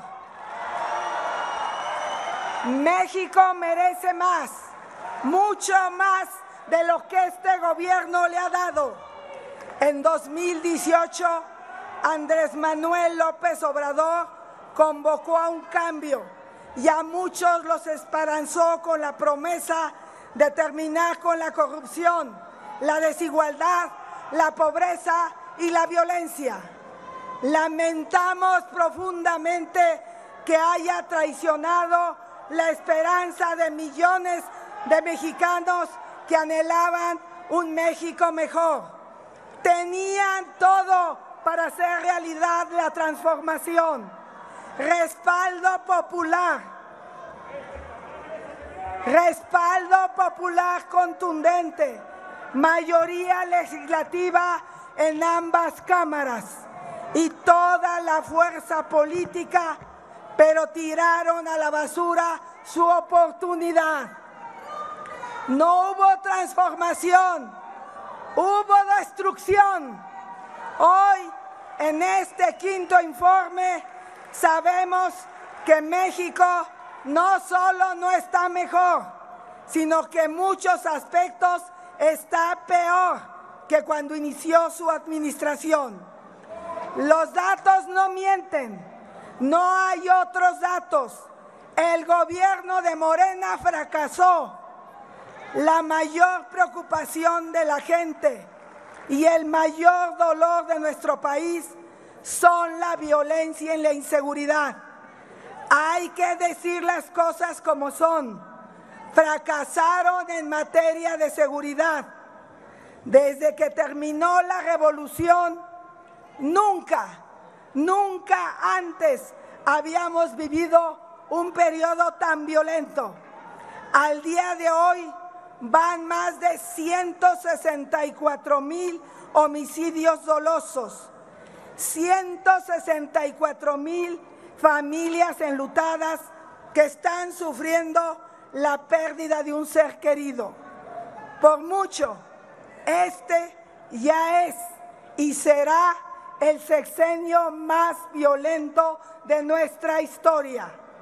Abrazos, no balazos, resultó ser una ocurrencia, pero no una ocurrencia cualquiera. Abrazos, no balazos, es una ocurrencia criminal. Se abraza a los delincuentes mientras balean a los mexicanos. Dijeron que iban a resolver el problema desde la raíz, que iban a cambiar de modelo y lo único que hemos visto es que han repetido y reforzado una fórmula que quedó claro no funciona, la militarización de la seguridad pública. No solo no han dado resultados, han lastimado a nuestras Fuerzas Armadas. No merece el ejército y la marina los malos tratos que reciben de sus comandantes supremos. A todos ellos, hombres y mujeres leales a la patria, desde aquí todo nuestro reconocimiento.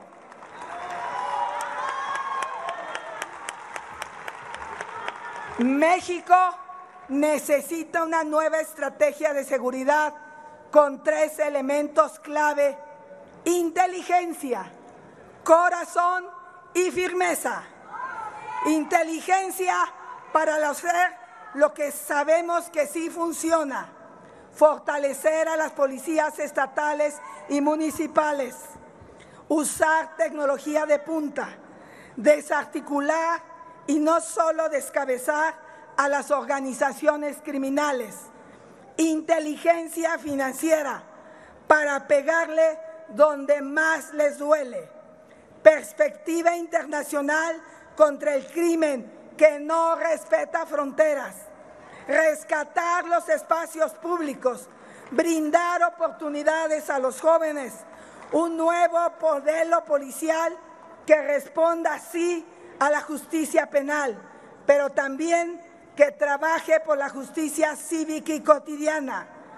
Corazón, déjeme decirlo con toda claridad, en materia de seguridad, por el bien de todos, primero las víctimas.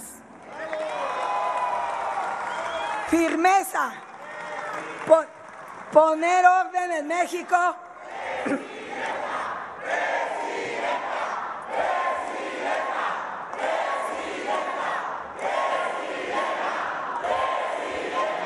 Poner orden en México implica necesariamente empezar por dejar muy claro que le pese a quien le pese, la ley sí es la ley. Nunca más una presidencia en el quinto año de gobierno que le siga echando la culpa a los demás. Necesitamos una presidenta que asuma su responsabilidad. Debemos ya devolver la paz a la gente y regresarle el miedo a los criminales. En materia económica hay que decir las cosas, no están bien. A la inmensa mayoría no le alcanza para vivir con dignidad. El declive empezó aún antes de la pandemia. Hoy la economía de México es más pequeña que en 2018. Si queremos más dinero en los bolsillos de la gente, debemos emparejar el piso. Diputada oradora, senadora oradora, un momento, por favor. Voy a pedir respeto a las diputadas que están aquí en el pleno y que tienen los anuncios que están enseñando. Les voy a pedir, por favor, que se dirijan, a, que se dirijan con respeto, sin adjetivos calificativos. Estamos, eh, estamos de frente a la nación en un debate, en esta sesión de apertura. Pido, por favor, respeto, por favor. Continúa la oradora. Yo le pido que se pare el reloj, Presidenta, que repongan el tiempo. Lo curioso es que antes los gritos eran de la oposición, pero no cabe duda que la esperanza ya cambió de manos. Continúe, señora senadora. Tenemos que emparejar el piso y generar más riqueza. Y eso se hace construyendo capacidades, creando oportunidades y generando empleo. Y para ello el gobierno de México debe generar confianza para que haya inversión productiva. Necesitamos emparejar el piso con un sistema de protección social universal. Celebro que por fin los programas sociales estén garantizados en la Constitución. Por eso voté a favor de esta reforma. Lo que sigue ahora es que se apliquen con justicia y transparencia. Sí a la pensión universal para adultos mayores. Voté a favor y lo volvería a hacer mil veces. Además, debemos garantizar que los adultos mayores también cuenten con medicinas y doctores. Eso no lo tienen. Proponemos que a los jóvenes se les capaciten idiomas, código, habilidades digitales y certificaciones laborales. Sí a las becas para niñas y jóvenes. Y proponemos que regresen las escuelas de tiempo completo y las estancias infantiles. Es inaceptable que haya aumentado la pobreza extrema en nuestro país. Aumentaron 400 mil personas. Algo está fallando cuando los programas sociales no llegan al México profundo, a comunidades indígenas de muy alta marginación la pobreza no se supera con mañaneras llenas de palabras. La pobreza se supera con alimentación, educación, salud, empleo bien pagado y un sistema de protección universal. Hace cinco años ya era una tragedia que 20 millones de mexicanos no tenían acceso a servicios de salud. Hoy son 50 millones, 50 millones de mexicanos que no tienen a dónde ir cuando se enferman. Destruyeron el seguro popular y desmantelaron el sistema de distribución de medicamentos. Crearon el INSABI, fracasaron y ahora van por el IMSS Bienestar. Fue literalmente como ensayar con un paciente. Basta de ocurrencias. México merece un sistema universal de salud. Lo peor es que aún Hoy ni siquiera han puesto en marcha un programa de regularización y encima de todo meten la política a los libros de texto, cuando necesitamos más matemáticas y ciencia para nuestros niños, la reducen y prefieren darles ideología y clases de historia sesgadas que buscan sembrar odio y diversión. Y así podrán seguir enumerando una lista de destrucción y de traiciones como eso de hacernos amigos de los dictadores o el intento de destruir el INE y el INAI. pero quizá, pero quizá, quizá lo más grave es el odio y la división que han sembrado. Señoras y señores, odiar es el verbo de este viejo régimen, de un solo hombre. Amar debe ser el verbo de un nuevo gobierno encabezado por una mujer. Es el momento de construir un por favor, señora senadora. en el cual todos tengan las mismas oportunidades. Debemos arrebatarle el poder a unos cuantos Pido concluir, para señora a todos los ciudadanos. Hoy, frente a todos los representantes del pueblo de México y frente a nuestra bandera, les digo con el corazón, Vamos a construir el México que soñamos y merecemos. Acabemos con la autocracia, la polarización, abracemos la democracia y la reconciliación. Es el tiempo de México, es ahora o nunca. Es hoy la esperanza ya no le pertenece a la 4T. Ha cambiado de manos, está de nuestro lado y no la vamos a soltar hasta lograr el sueño mexicano. ¿Saben qué hubiera sido lo bonito? Que al menos lo que hubiera dicho fuera cierto. Me encantó sobre todo su cierre.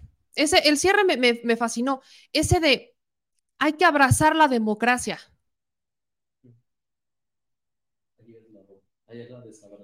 Ayer, la democracia la, la, violaron, perdón, con todo respeto, pero violaron la democracia.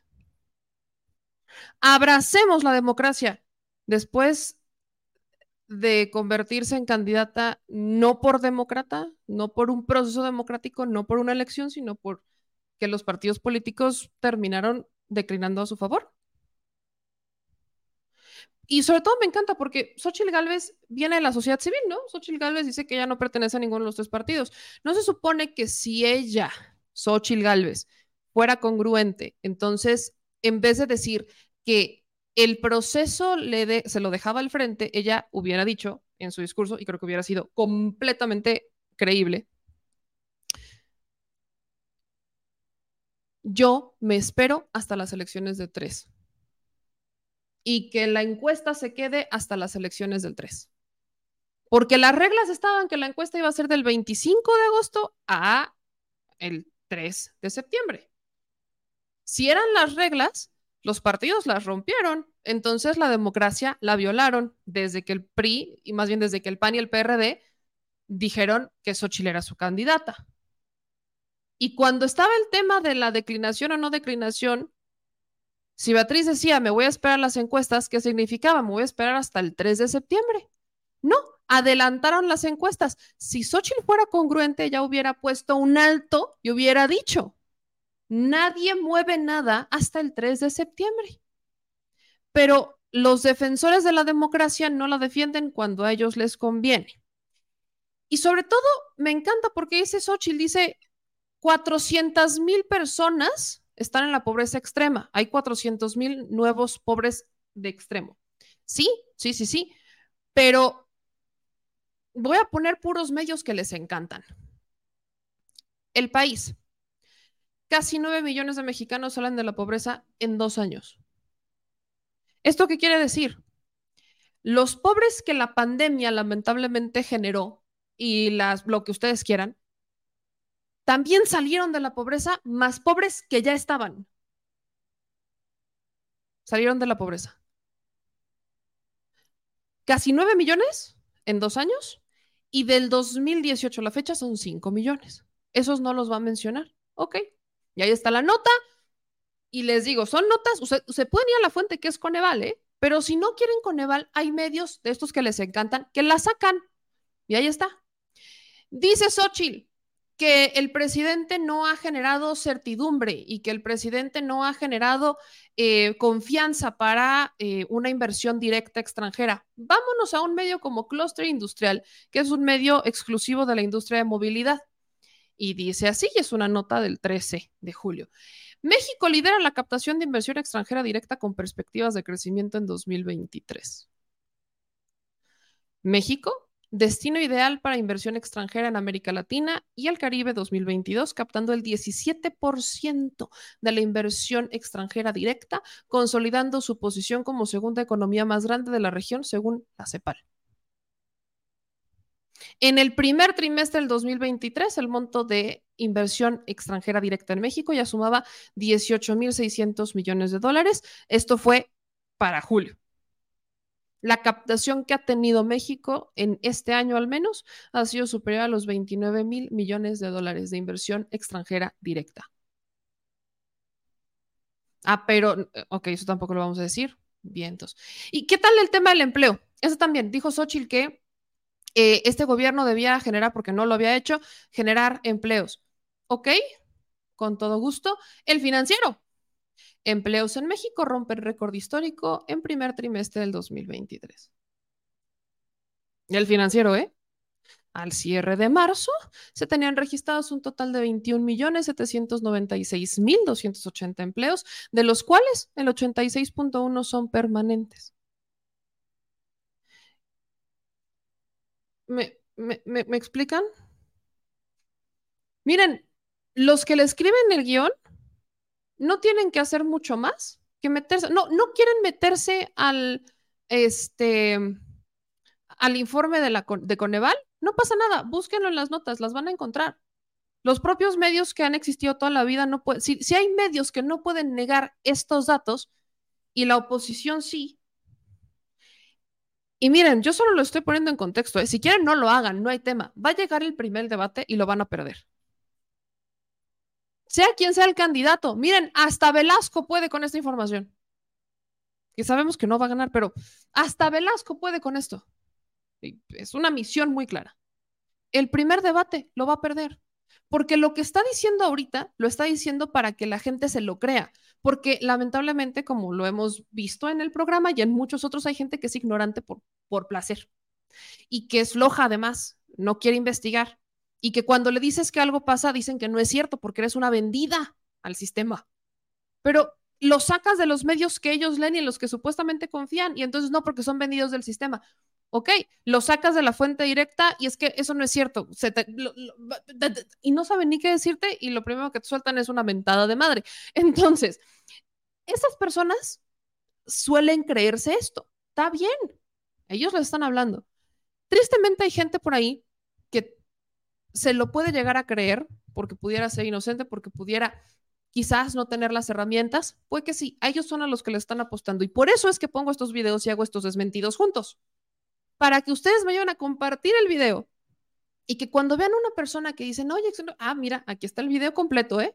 Nadie lo cortó, nadie lo manipuló, aquí está completo y aquí está el desmentido. Tú decides si creer o no creer, pero ahí está. Y yo solo se los pongo como ejemplo, ¿eh? Estamos a septiembre del 2023. Para el próximo año, abril, mayo, que empiecen las campañas, bueno, marzo, abril, que empiecen las campañas. Y en mayo, que lleguen los debates. Así Xochitl lleve legos, así Xochitl lleve botargas, así Xochitl lleve historias, así Xochitl lleve cartulinas. Si sigue con esa narrativa, para ese debate, lo va a perder históricamente. Y eso es lo que justo pasó con Andrés Manuel en los debates presidenciales la gente estaba viéndolos, porque era, o sea, 2018 fue un fenómeno y todo está viendo el debate porque Andrés Manuel y no sé qué, y estábamos viendo los debates. Y salían todos con sus argumentos, super, los tenían súper escritos, los leían y todo, y entonces luego veías a Andrés Manuel. Pam, pam, pam, pam, pam, pam, pam. ¿Y qué pasó? Si empezaron abajo en las encuestas, terminaron peor. Y hoy, ¿alguien sabe algo de Meet, por ejemplo, y las servilletas? Yo me acuerdo de Meet solo por sus fórmulas en las servilletas y los memes que le sacamos. Todavía es un meme vigente de la servilleta. Meet trabaja en Chedraui. ¿Y, alguien sabe algo de Ricardo Anaya? Que iba a ser el candidato esta vez, ¿verdad? No puede ni entrar a México Ricardo Anaya, porque hay procesos penales vigentes en su contra y sigue en Estados Unidos. No están. ¿Qué fue de su carrera política? Ah, sí. Se esfumó. Pues ya saben qué es lo que va a pasar. Porque ahorita todos están muy envalentonados, todos bien emocionados y todo, pero dejen que empiecen los debates. Y ahí es cuando la van a abandonar. Es ahí. Guarden lo que estoy diciendo, es viernes, es viernes primero de septiembre de 2023. Y esto va a pasar.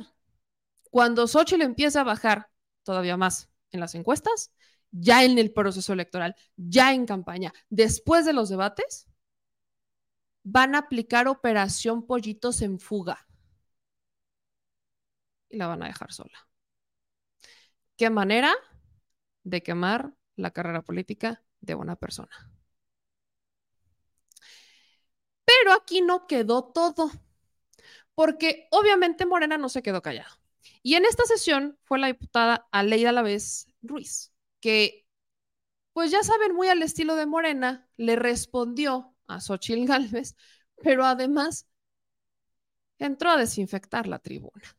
La corrupción que dejaron permeada en la tribuna. Ojalá esto nos ayude a desinfectar un poco la máxima tribuna del país, hoy violentada por esta triste persona que encarna y representa a la corrupción en su máxima expresión. Los pueblos sin memoria nada significan y nada valen, dijo con verdad Salvador Allende. El nuestro es un pueblo con memoria y dignidad que no permitirá ni una afrenta más. Nuestra bancada no permitirá que se rompa la institucionalidad del Congreso de la Unión. Es legal lo que hicieron, pero completamente inmoral que vengan aquí a hacer un mitin de campaña en total fraude a la ley. Siempre tienen formas de inventarse nuevos fraudes y aquí acabamos de ver uno de ellos. Este fraude que con absoluto cinismo. Momento, diputada Leida. Momento, momento, diputada Leida. Favor, favor de tomar sus lugares y las personas que están tomando, tomando, por favor, fotografías. Favor de ubicarse. Eh, queremos, por favor, gobernanza en este pleno. Un momento, un momento. No estamos viendo, gracias por avisarnos, compañeras y compañeros legisladores, las personas que tienen esa, esa lona ya la exhibieron, favor de retirarla. Pido por favor respeto a las diputadas y diputadas. Continúe, señora rodadora, por favor. El reloj está detenido, el reloj está detenido. No se preocupe, vamos, se recupera el tiempo. Con absoluto cinismo e impunidad utilizan la más alta tribuna del pueblo para posicionar su candidatura para el 2024 aún sabedores que la derrota los espera con los brazos abiertos. Su proceso interno incompleto, una farsa humillante, que el PRI renuncie a tener candidatura, 100 años que no pasaba eso, pero lo hacen ahora por alguien que los representa, por una corrupta que se pone disfraz de indígena. Pero ahora me explico que esa es la bandera que ahondarán frente al pueblo. En la campaña lo que dirá es la corrupción que ondean cínicamente ante esta tribuna. Este es un acto institucional, republicano y solemne que pretenden y han corrompido al subsumirlo a sus intereses de grupo. El equilibrio entre los poderes no debe ponerse en juego para satisfacer sus agendas personales y de partido. Sus fines electoreros no son los del pueblo y no son los de este Congreso. Hay que decir las cosas como son. En los últimos cinco años se han dedicado a confrontar, polarizan por defender sus privilegios, canonjías y los beneficios para unos cuantos en detrimento de los derechos de las grandes mayorías. Polarizan mintiendo al pueblo, polarizan por mantener a millones de mexicanas y mexicanos en la pobreza. Esa, legisladoras, legisladores, es la verdadera polarización que ustedes quieren seguir manteniendo y defendiendo. Estamos reunidas y reunidos aquí en un acto de rendición de cuentas para conocer el estado de la nación, no para observar este triste papel que acaban de venir a hacer. Arribamos a este informe en el marco de una profunda transformación de la vida de México en el que el centro, el objetivo ha sido y será el bienestar del pueblo. Estimadas compañeras, compañeros legisladores, como representantes del pueblo mexicano, nuestra obligación es garantizar que las voces y necesidades de la ciudadanía sean escuchadas y atendidas. Morena, como movimiento social y fuerza política, ha sido un vehículo de transformación y esperanza, por lo que pueden tener la certeza de que continuaremos trabajando incansablemente para mantener y fortalecer ese compromiso. Somos parte de la cuarta transformación. Somos quienes levantamos de las ruinas de un país saqueado por ustedes y los oligarcas a los que obedecen. Por muestra un botón en Retama, Tamaulipas, recién descubierto en una propiedad de cabeza de vaca, campos de exterminio, huesos humanos, cocinas donde desaparecían a las personas. Les guste o no, lo estamos retomando y haciendo lo que tenemos que hacer porque contamos con el apoyo del pueblo. Ese pueblo al que históricamente ignoraron, persiguieron, desaparecieron de todos los programas sociales, porque lo único que se dedicaron es a sus sucios negocios personales con dinero público, sino quien lo diga, quien me acaba de anteceder, cómo se enriqueció con más de 1.400 millones de pesos y cómo echan a andar su cártel inmobiliario. Eso es lo que saben hacer cuando son gobierno. Es una corrupta y lo vamos a decir hasta el cansancio. Esa es la bandera de Xochil Gálvez, la corrupción. Y por eso se juntaron para regresar a ese tráfico de influencias y que los abandere la corrupción, que es lo mejor que saben hacer. Ya lo dijo esta mañana el presidente de la República. La corrupción no es una pandemia, es una peste que nos dejaron y que estamos erradicando. Durante la pasada y la presente legislatura, nuestro grupo parlamentario, con mucha convicción e institucionalidad, acompaña al mejor presidente que ha tenido México en las últimas décadas, el compañero Andrés Manuel López Obrador, en la implementación de políticas públicas que benefician directamente a los sectores. Es un honor estar con Obrador. Es un honor estar con Obrador. Más vulnerables de la población. El tiempo en tribuna es corto para enumerar todos los avances logrados por esta administración, pero mencionaré algunos que a estos de la derecha no les gustan porque siempre atacaron. Con los ahorros de la austeridad republicana en el último año, casi 12 millones de adultos mayores reciben 4.800 pesos bimestrales y en 2024 serán 6 mil pesos, porque así lo aprobaremos en este poder. Este programa les ha permitido vivir con dignidad y hacer acceder a los servicios de salud adecuados.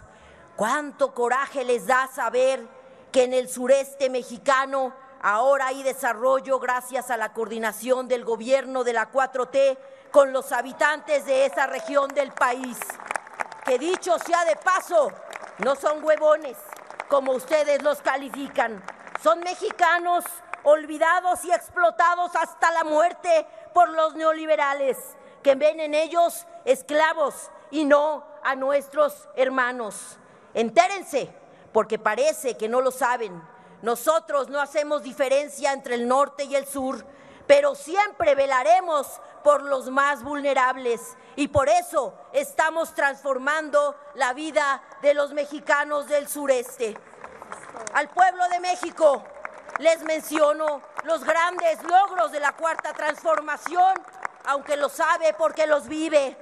Cinco millones de menos pobres, a diferencia de los gobiernos que eran fábricas de pobres donde más se disminuyó la brecha de desigualdad Chiapas, Tabasco, Hidalgo, Veracruz, Guerrero, Oaxaca, Yucatán y Quintana Roo. Más de 22 millones de personas inscritas en el Seguro Social. El salario mínimo creciendo a un 88%. El tren Maya con 20 estaciones y 14 paraderos transportará con seguridad y rapidez a turistas nacionales y extranjeros por cinco estados del sureste.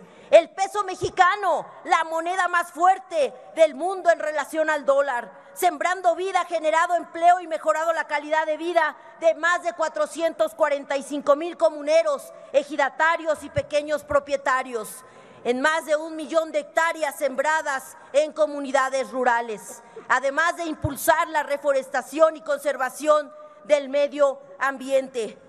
En estos programas dirigidos a los jóvenes se han invertido 100 mil millones de pesos, 14 veces más que los seis sexenios anteriores. Entérense. Otra de las prioridades ha sido la atención a las comunidades indígenas y marginadas a través de políticas diseñadas para atender necesidades particulares de estas comunidades. Si bien todavía hay mucho por hacer y grandes desafíos por superar, es innegable que se ha avanzado significativamente hacia una sociedad más justa y equitativa. Crecimos 3% a pesar de la pandemia. La seguridad pública, la educación también hay datos duros que muestran el avance en estos rubros. Como saben, estamos próximos a recibir el paquete económico 2024, un paquete responsable que nunca más, nunca había destinado tanto como ahora en el gasto social, más de un billón de pesos en programas sociales. Y por ahí díganle al Poder Judicial, a esos que ahora se alían con ustedes, que desencajone una resolución de Electra, si quieren más dinero, que con esos 25 mil millones, bien que les va a alcanzar para lo que piden. Nuestra labor legislativa y de gobierno está enfocada en construir un México más próspero, seguro, educado y sostenible, donde la seguridad jurídica y los derechos democráticos sean respetados y fortalecidos. Sigamos trabajando incansablemente porque el objetivo es y será el bienestar del pueblo. Vamos a internalizar nuestro principio por el bien de todos, primero los pobres, porque nosotras y nosotros, los de la cuarta transformación, defenderemos estos sublimes ideales. Arriba los de abajo, que no significa necesariamente abajo los de arriba, sino abajo los privilegios, como lo dijo hoy el presidente Andrés Manuel López Obrador. Democracia sí, oligarquía no, honestidad sí, corrupción no, justicia y fraternidad sí, pobreza y desigualdad no. Fuera de la vida pública a los corruptos de este país. Y hoy inauguramos sufragio efectivo, no corrupción. ¿Es cuánto? Ándele pues. Sobre todo, quiero rescatar el baite de la idea, creo que lo más importante es, nosotros fuimos los que rescatamos el país de como ustedes lo dejaron. O sea, creo que ese ese es el, el gran momento de la respuesta de Morena a Xochitl Galvez, de ustedes vienen aquí y hacen un show y hacen politiquería y le faltan el respeto a todo lo que está pasando de la transformación en la política y bla, bla, bla. Y nosotros fuimos los que rescatamos al país de cómo ustedes lo dejaron. Y es que ahí es en donde se va a centrar la campaña.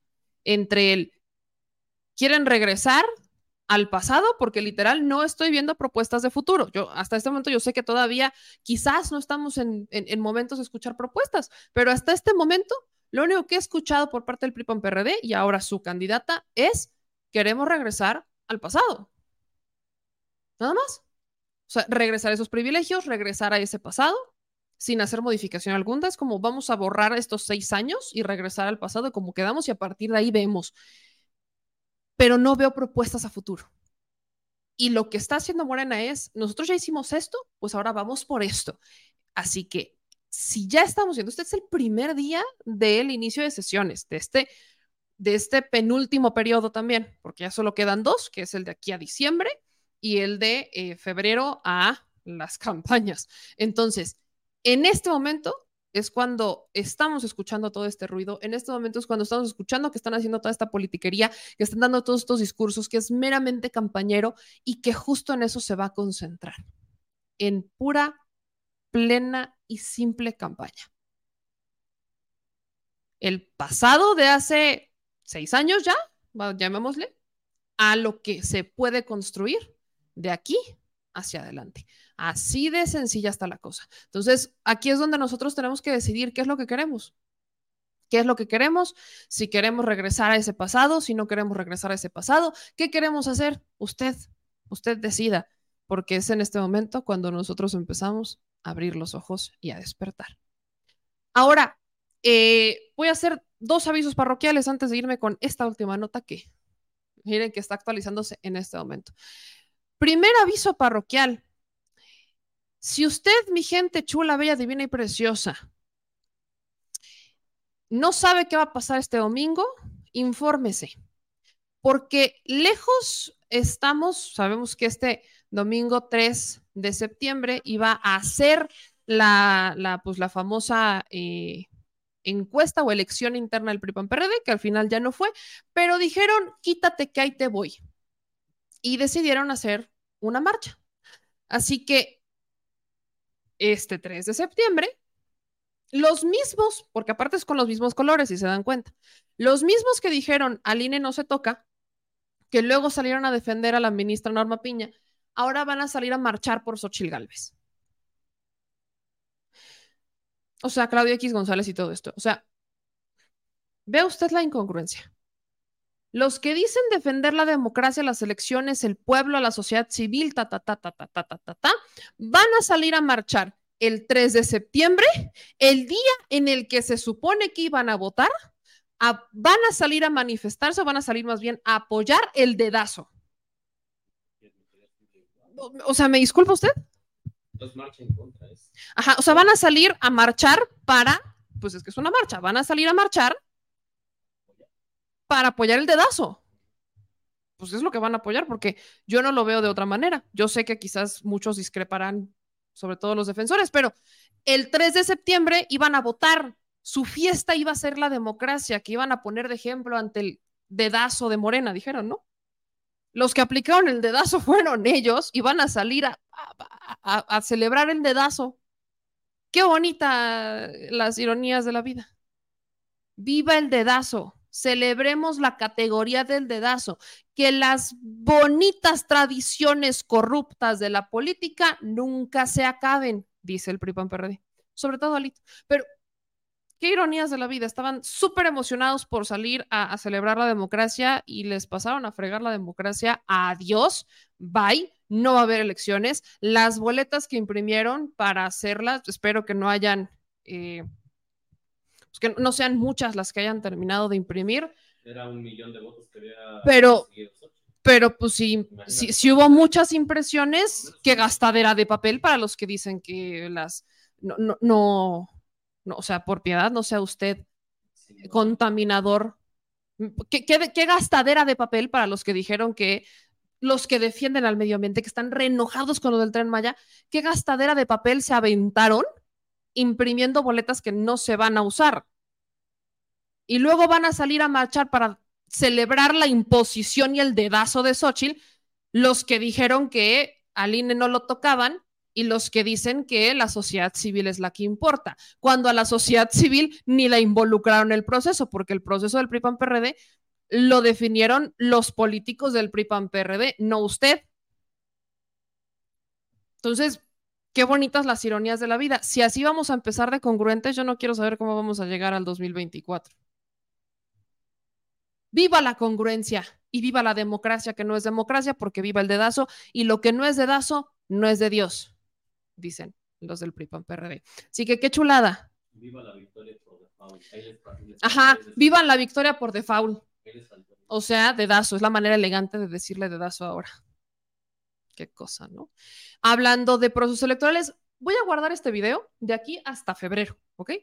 Porque luego me dicen que es que no se enteraron, que es que no les dijeron, que es que no sabían y yo estoy muy enojada porque luego, si es cierto que no les avisan, no les dicen.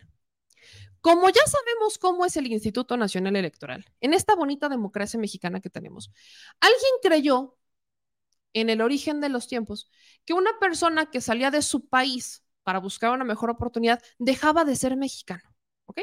Y que como ya no estaba dentro del territorio nacional, entonces no le no importaba lo que opinara. Llegó Andrés Manuel López Obrador y ahora sí importa. Y me refiero a los paisanos. Uno de los temas que no se pudo solucionar con la reforma electoral ni con el plan B, porque todos los tumbaron, de no ser, ni los votos salieron para una constitucional y el plan B lo, tuvo el, lo tumbó el Poder Judicial. Hubiera sido muy bonito que al menos el plan B estuviera vigente porque muchos mexicanos en el exterior hubieran podido votar tan solo con su pasaporte. Pero, pues eso no pasó. Entonces, ¿cómo funciona el sistema electoral mexicano para aquellos que están en el extranjero? Es otra cosa de esas que uno dice, ah, caray. Usted, para poder, si usted vive, reside en extranjero, en cualquier parte del mundo, pero es mexicano y vive allá, pero es mexicano, nacido mexicano y es mexicano, usted puede votar. Sí, sí puedes votar. ¿Qué es lo que tienes que hacer? ¿Cuáles son los procesos? El primer proceso, lo primero que hay que hacer es solicitar tu credencial del elector. Ojo acá, pónganme toda la atención.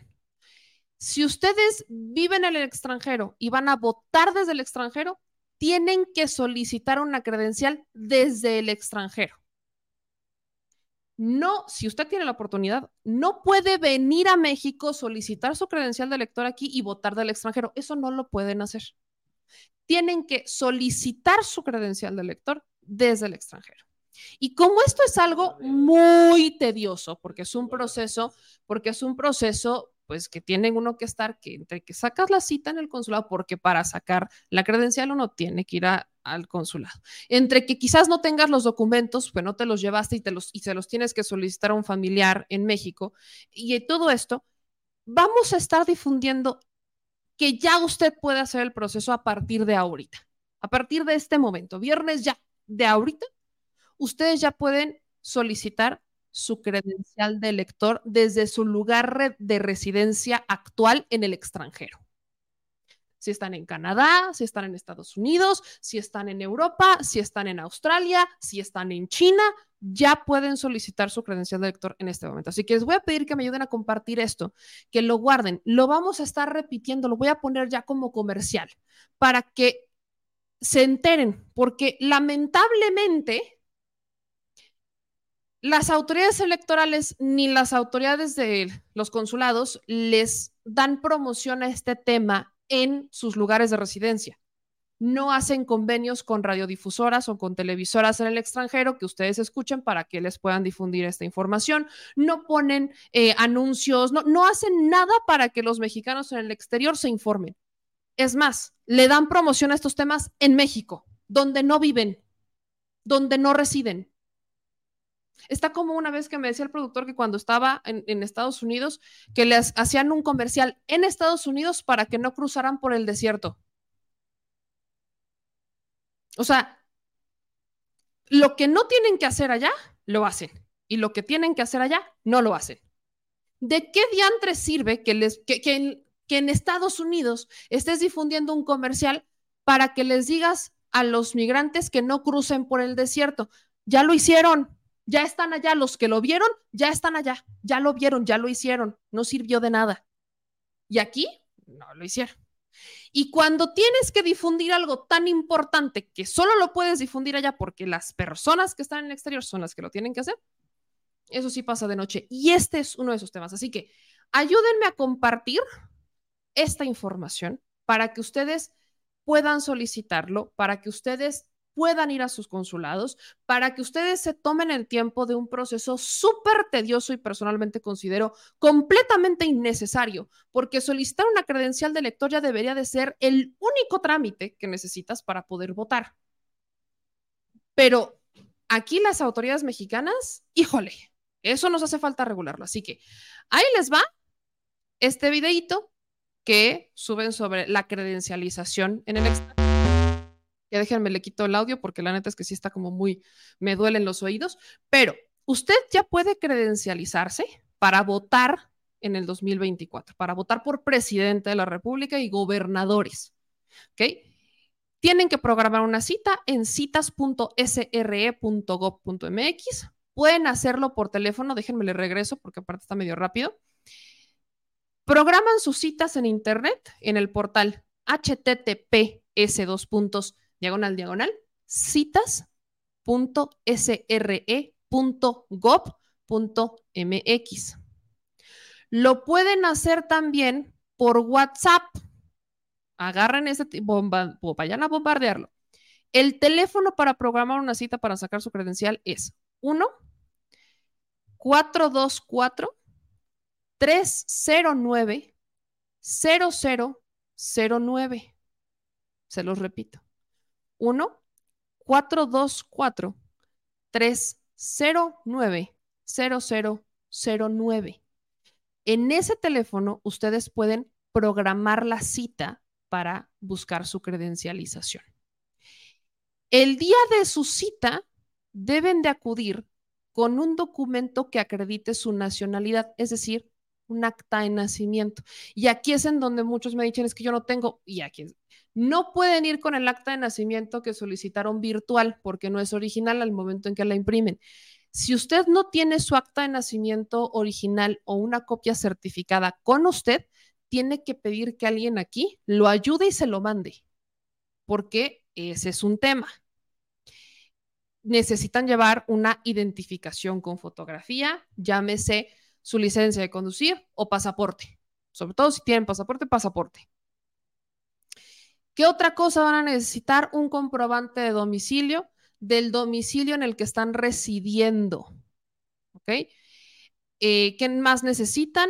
Necesitan confirmar su recepción porque se las van a mandar por mensajería al domicilio que eligieron o al alterno elegido. Y esto es importante porque, como les platicaba, cuando estuvimos en Estados Unidos, me enteré, yo no sabía esto, que pues había muchos migrantes que decidían por tema económico comprar un coche porque lo necesitan para el trabajo y es mucho más viable, se compraban una camioneta y dormían en su camioneta.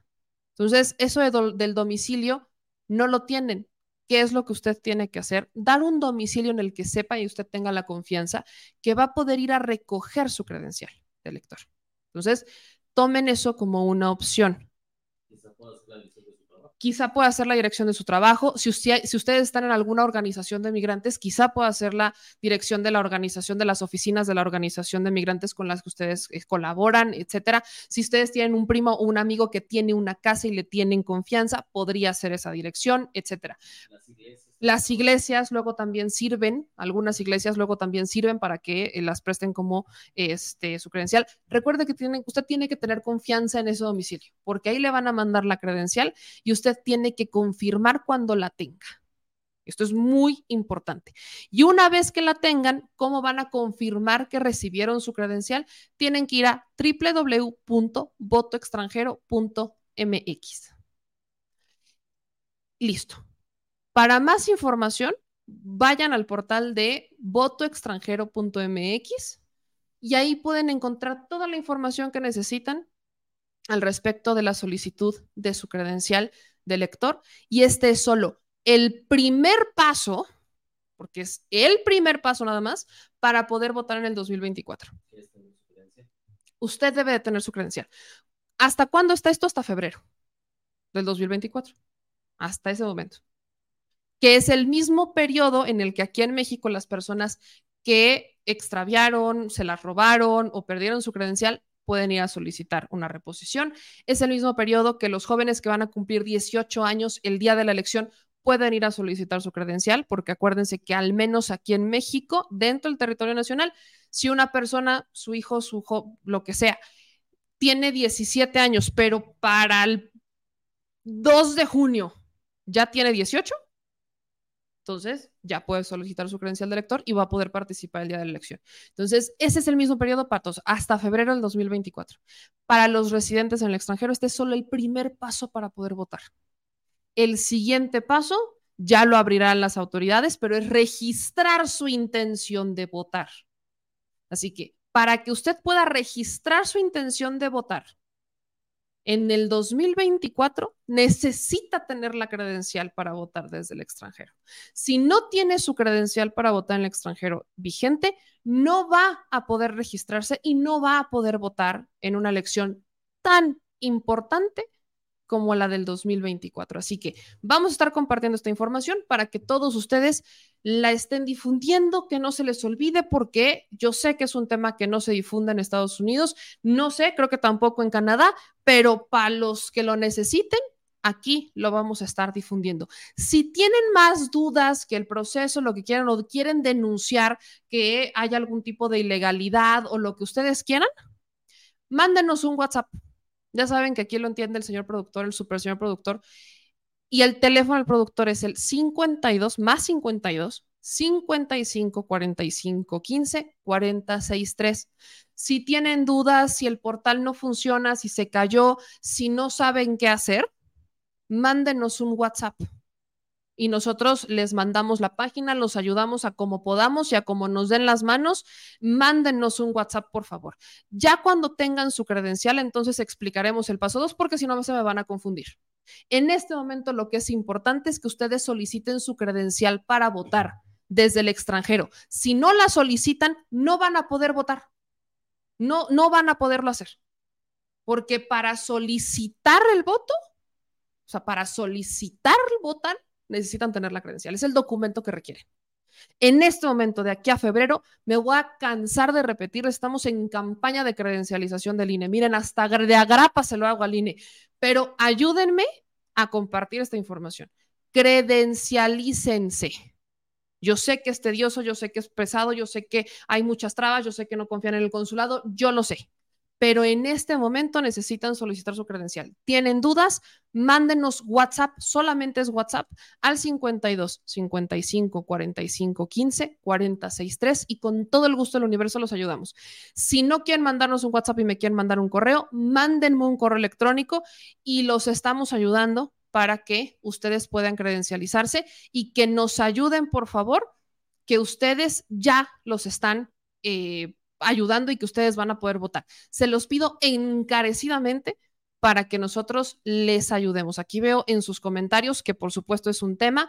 Es momento de actualizar credenciales, es momento ya de empezar a hacer ruido con el tema de la credencial y que ustedes, por favor, puedan sacar su credencial de elector. Aquí me dice Crescencil que es muy importante la información al final del video, pero que quiere que saquemos un video exclusivo con el final de este video. Sí, justamente lo que vamos a hacer es eso. O sea, que este video lo vamos a recortar y lo vamos a compartir y lo vamos a estar sacando en un video exclusivo, en un cortito, para que ustedes lo puedan compartir y lo vean y no se les olvide y no se les olvide y no se les olvide. En este momento lo que requieren es sacar su credencial de elector en el extranjero si residen en el extranjero, necesitan sacar la credencial. ¿Ese teléfono es de México? Sí, sí es de México. El teléfono del productor, sí, sí es de México. El teléfono que está aquí, el para solicitar la cita, para programar una cita, que si no lo pueden hacer en el portal, lo pueden hacer por WhatsApp. Este teléfono que está apareciendo, que es el 1-424-309-0009, es un teléfono para programar su cita en el consulado para programar la cita aquí, aquí merengues. Ahí es en donde ustedes programan su cita para sacar la credencial. No se les olvide que necesitan llevar una, su documento que acredita que son mexicanos, es decir, su acta de nacimiento y tiene que ser original. Si no tienen la original, si la tramitan por internet y la van a imprimir, eso no es una original. Si ustedes van a, si ustedes no la tienen física con ustedes o la que tienen ya está muy viejita y demás, pidan ayuda. Es más, nosotros les ayudamos, pero por favor soliciten su, eh, su credencial. Nos dice Marta que nos sirve, que esa cosita le llenaron la solicitud, la checó, todo bien. Un mes después llamó y nada. Otro mes llamó y nada. Llamé por tercera vez y me dijeron que, tu solicitud fue mal llenada. Si tienen dudas con la solicitud, miren, yo sé, yo sé porque me lo han denunciado muchas veces, que no hay citas, que no, eh, que son tediosos. Yo lo sé. Me queda claro, lo sé. pero que no queden ustedes, no se cansen de insistir, yo sé, no se cansen de insistir. Manden WhatsApps, manden, o sea, hablen por teléfono, vayan, o sea, háganlo. Si ustedes tienen, por ejemplo, que les dicen que no hay citas disponibles, mándenos las capturas de pantalla de que no hay citas disponibles en sus consulados. Si dicen, es que me dijeron que no estaba bien llenada mi solicitud y demás, mándenos las capturas, mándenos los correos, dennos esa información para que nosotros los podamos ayudar a denunciarlo desde acá.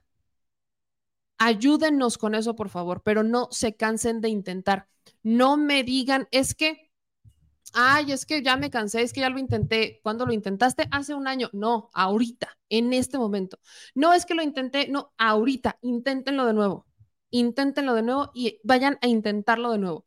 Aquí me pregunta Humberto, ¿y los que tienen credencial de lector actualizada de México y radican en el extranjero deben solicitar su credencial de lector desde el extranjero?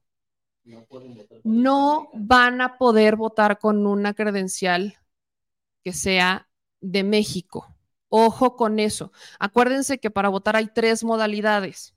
La presencial, está la modalidad en donde ustedes solicitan el, correo postal o a través de una, de, manera virtual. Estas son tres maneras en las que ustedes pueden votar. La electrónica, correo postal o presencial. La presencial es la que logísticamente se les hace más complicada, pero es posible. Entonces, si ustedes para votar desde el extranjero no pueden votar con una credencial que haya sido solicitada y tramitada dentro del país. No pueden. No pueden. Necesitan solicitarla desde Estados Unidos.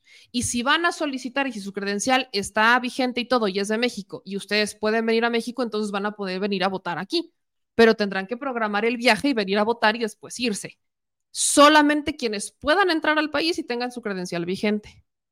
Y eso son muy poquitos los que lo pueden hacer. Muy poquitos.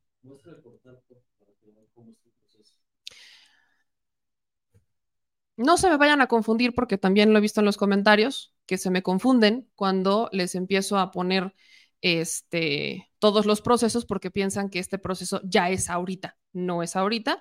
Solamente es para solicitar la credencial, nada más.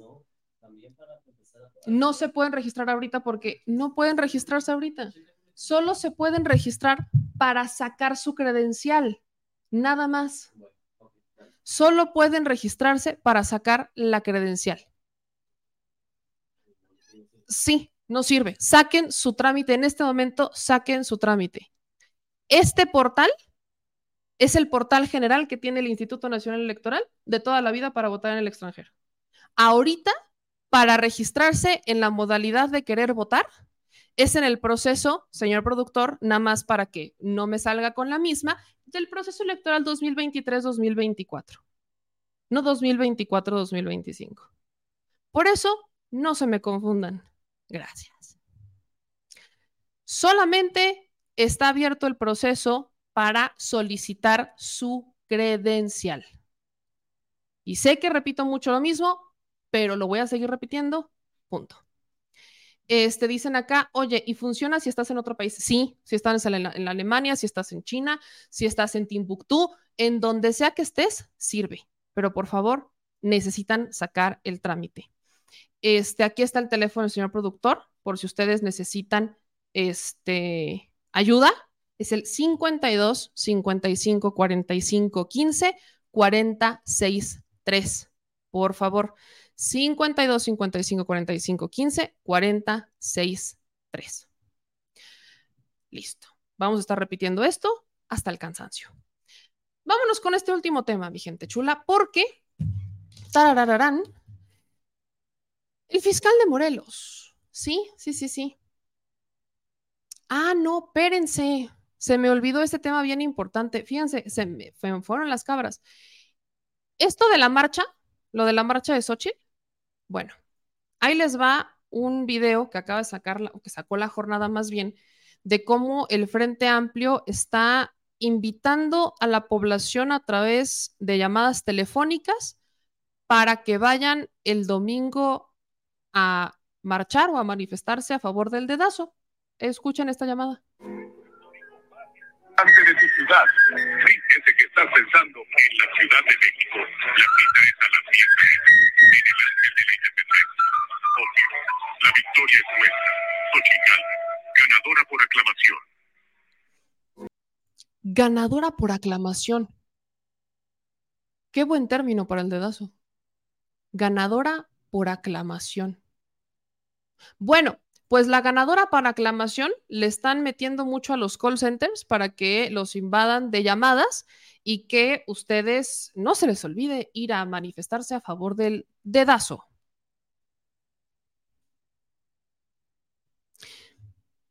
¿Cuánta lana les están, están destinando? Eso es algo muy cierto. En el 2024, a partir de ahorita, como ya tienen a su candidata por aclamación, este, candidata por aclamación, lo que van a hacer es soltarle una cantidad de dinero para bombardearlos con llamadas de call center, para bombardearlos con espectaculares. O sea, guarden el momento en el que todos ellos, por favor, se, se, manifestaron en contra de los espectaculares, que sí, fue demasiado por parte de los candidatos de Morena, pero guarden ustedes nota de lo que ellos se van a gastar en toda la lana que le van a meter a Xochitl en publicidad. Ahí están, empezando con las llamadas.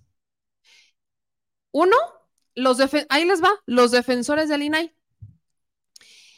El INAI, que es este Instituto de la Transparencia, protege tus datos personales.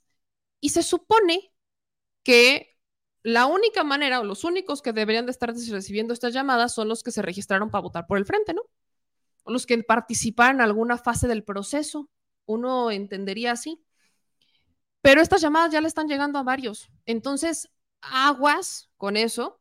Si usted recibe una llamada para que los vayan a, invitar al frente y demás, si usted está plenamente seguro que nunca dio su teléfono y que no participó ahí, usted puede denunciar al INAI. Ahora sí, úsenlo. Pueden denunciar al Instituto de la Transparencia que alguien está usando sus datos personales de manera ilegal y puede levantar un proceso. Así que usted, por favor, no vaya a caer en esa trampa, pero le van a meter más lana a Xochil Gálvez y aquí está el ejemplo. Así que, pues, ah, yo, yo quiero ver, no, no, no, no, no, no vamos a decir que igual y no llenan el ángel de la independencia, quizás sí, no vayamos a decir que no, pero ¿para qué requerirían tantas de estas llamadas para promocionar a su candidata por aclamación? Si justo fue candidata por aclamación, según ellos. Mm. Arlequín, tú tranquilo, no te estreses, relájate, inhala, exhala, cuenta hasta mil. No pasa nada, te voy a recomendar un tecito de tila. Pero bueno, vámonos con el asunto del famosísimo fiscal de Morelos. Esta cosa es maravillosa. Miren, el señor fiscal de Morelos, el que sí, justamente fue, de hecho, detenido por el por la obstaculización de la investigación, por todo el mal manejo que, realizó la Fiscalía a su cargo en el estado de Morelos eh, del caso de eh, Ariadna Fernanda, de este feminicidio de Ariadna Fernanda, lo puso un juez el día de hoy, viernes primero de septiembre, en libertad. Libertad con la condición de ir a firmar cada pues, cada 15 días, o sea, de ir a hacer, no es cierto, firma semanal, de ir a pasar a dejar su firmita semanal, pero lo sacó de prisión.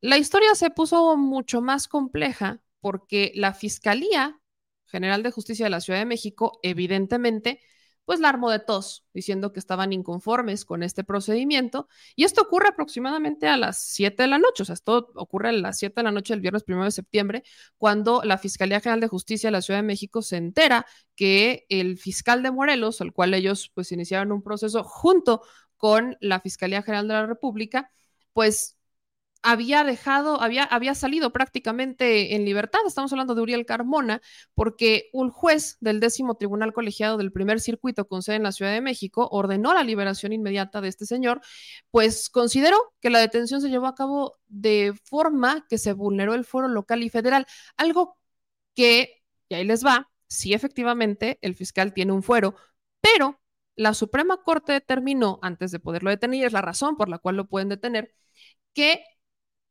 sí podían detenerlo siempre y cuando los delitos que se le imputaran estuvieran dentro de los delitos graves. ¿ok? De estos delitos graves que ameritaban prisión preventiva de oficio. Y aquí estamos hablando de un caso que efectivamente estaba dentro de estos eh, delitos graves porque este señor habría, pues, obstaculizado una investigación de un feminicidio. Feminicidio es considerado un delito grave que amerita prisión preventiva de oficio porque es un delito que estamos hablando, pues no solo es un homicidio y de por sí es grave, sino que estamos hablando de un asesinato de una mujer, el peor delito que le puedes hacer a una mujer, un feminicidio.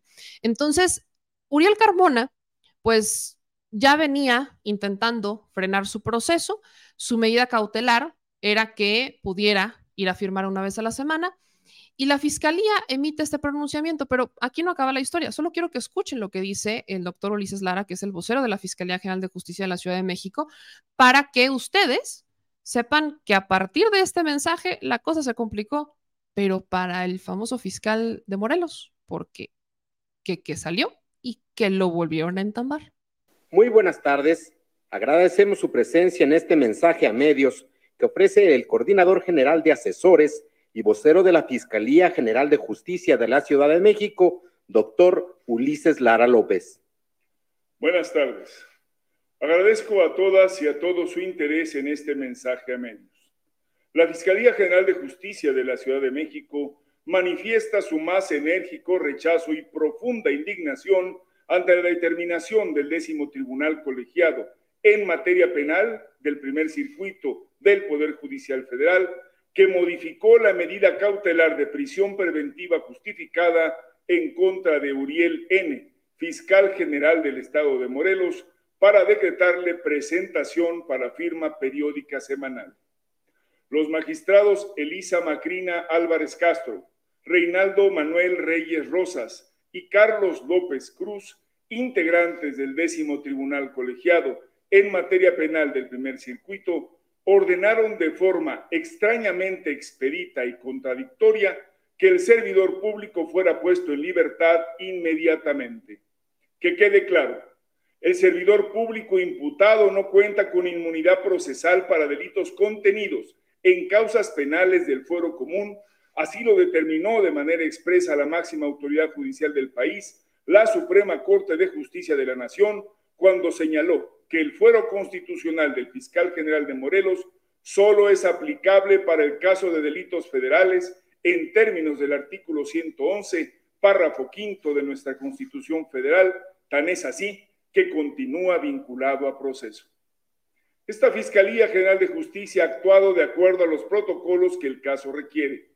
Nuestro deber es garantizar el acceso a la justicia, particularmente para las víctimas de feminicidio, el más atroz delito que puede cometerse en contra de una mujer, y buscar sentencias contundentes contra quienes no desempeñen adecuadamente el cargo para el que fueron designados. Lo hemos dicho y lo reiteramos. La Fiscalía General de Justicia de la Ciudad de México protege el orden constitucional y el Estado de Derecho. Todas nuestras actuaciones están apegadas a la ley y son supervisadas por el Poder Judicial. No violamos la Constitución ni violamos el Estado de Derecho. Combatimos la impunidad y únicamente buscamos justicia para Ariadna Fernanda y su familia. Al margen de la ley, nada. Por encima de la ley, nadie. Buenas tardes. Síguenos en nuestras redes sociales. Ahí está lo que dice el fiscal Ulises Lara. Entonces, evidentemente se inconforman con el proceso y dicen, aquí aguántenme porque nosotros no nos vamos a quedar así. Nosotros no nos vamos a quedar de esta manera. ¿Y qué es lo que pasa? Inmediatamente después de esto, se empiezan a mover las cosas y acto 2, por aquí sale el fiscal, por aquí salió, y por aquí lo agarraron en la puerta y le dijeron, aguánteme usted, señor, porque va de nuevo para adentro.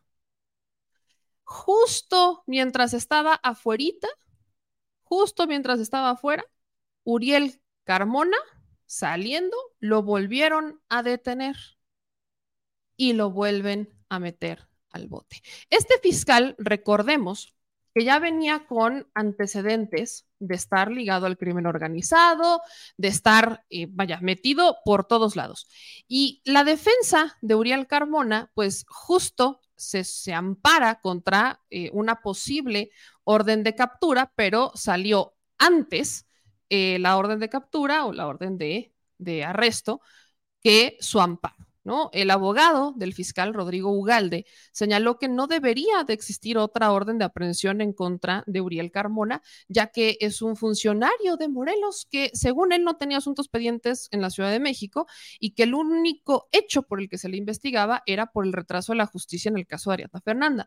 No obstante, indicó que iban a solicitar un amparo y la defensa del fiscal de Morelos está a la expectativa, ya que a las afueras del reclusorio pues estaban al menos las dos camionetas de la Policía de Investigación que le ejecutaron la nueva orden de aprehensión.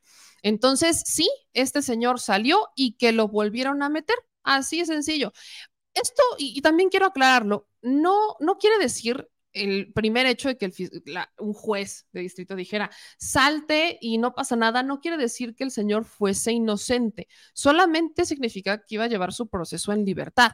Pero la Fiscalía General de Justicia de la Ciudad de México informó que agentes de la Policía de Investigación cumplieron una nueva orden de aprehensión en contra de Uriel Carmona por su probable participación en el delito de encubrimiento por favorecimiento. A su salida del reclusorio sur se desplegó un operativo en donde se le cumplió la orden solicitada por la Fiscalía de Investigación Estratégica de Asuntos Especiales de la Coordinación General de Investigación Estratégica a un juez de control. Los detectives le notificaron a dicha persona de la orden de aprehensión vigente en su contra en apego a los protocolos de actuación policial.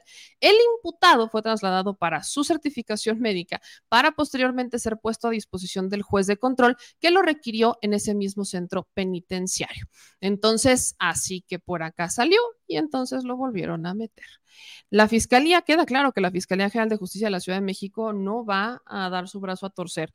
Y obviamente esto se ha metido, se ha tornado polémico. Recordemos que en el caso del fiscal Uriel Carmona tenemos a más de un comunicador diciendo que hay pobrecito fiscal, que es, ya saben, la máxima, perseguido político, que pobrecito y demás, pero se les olvida que el caso por el cual se le está investigando es por obstaculizar una investigación de feminicidio.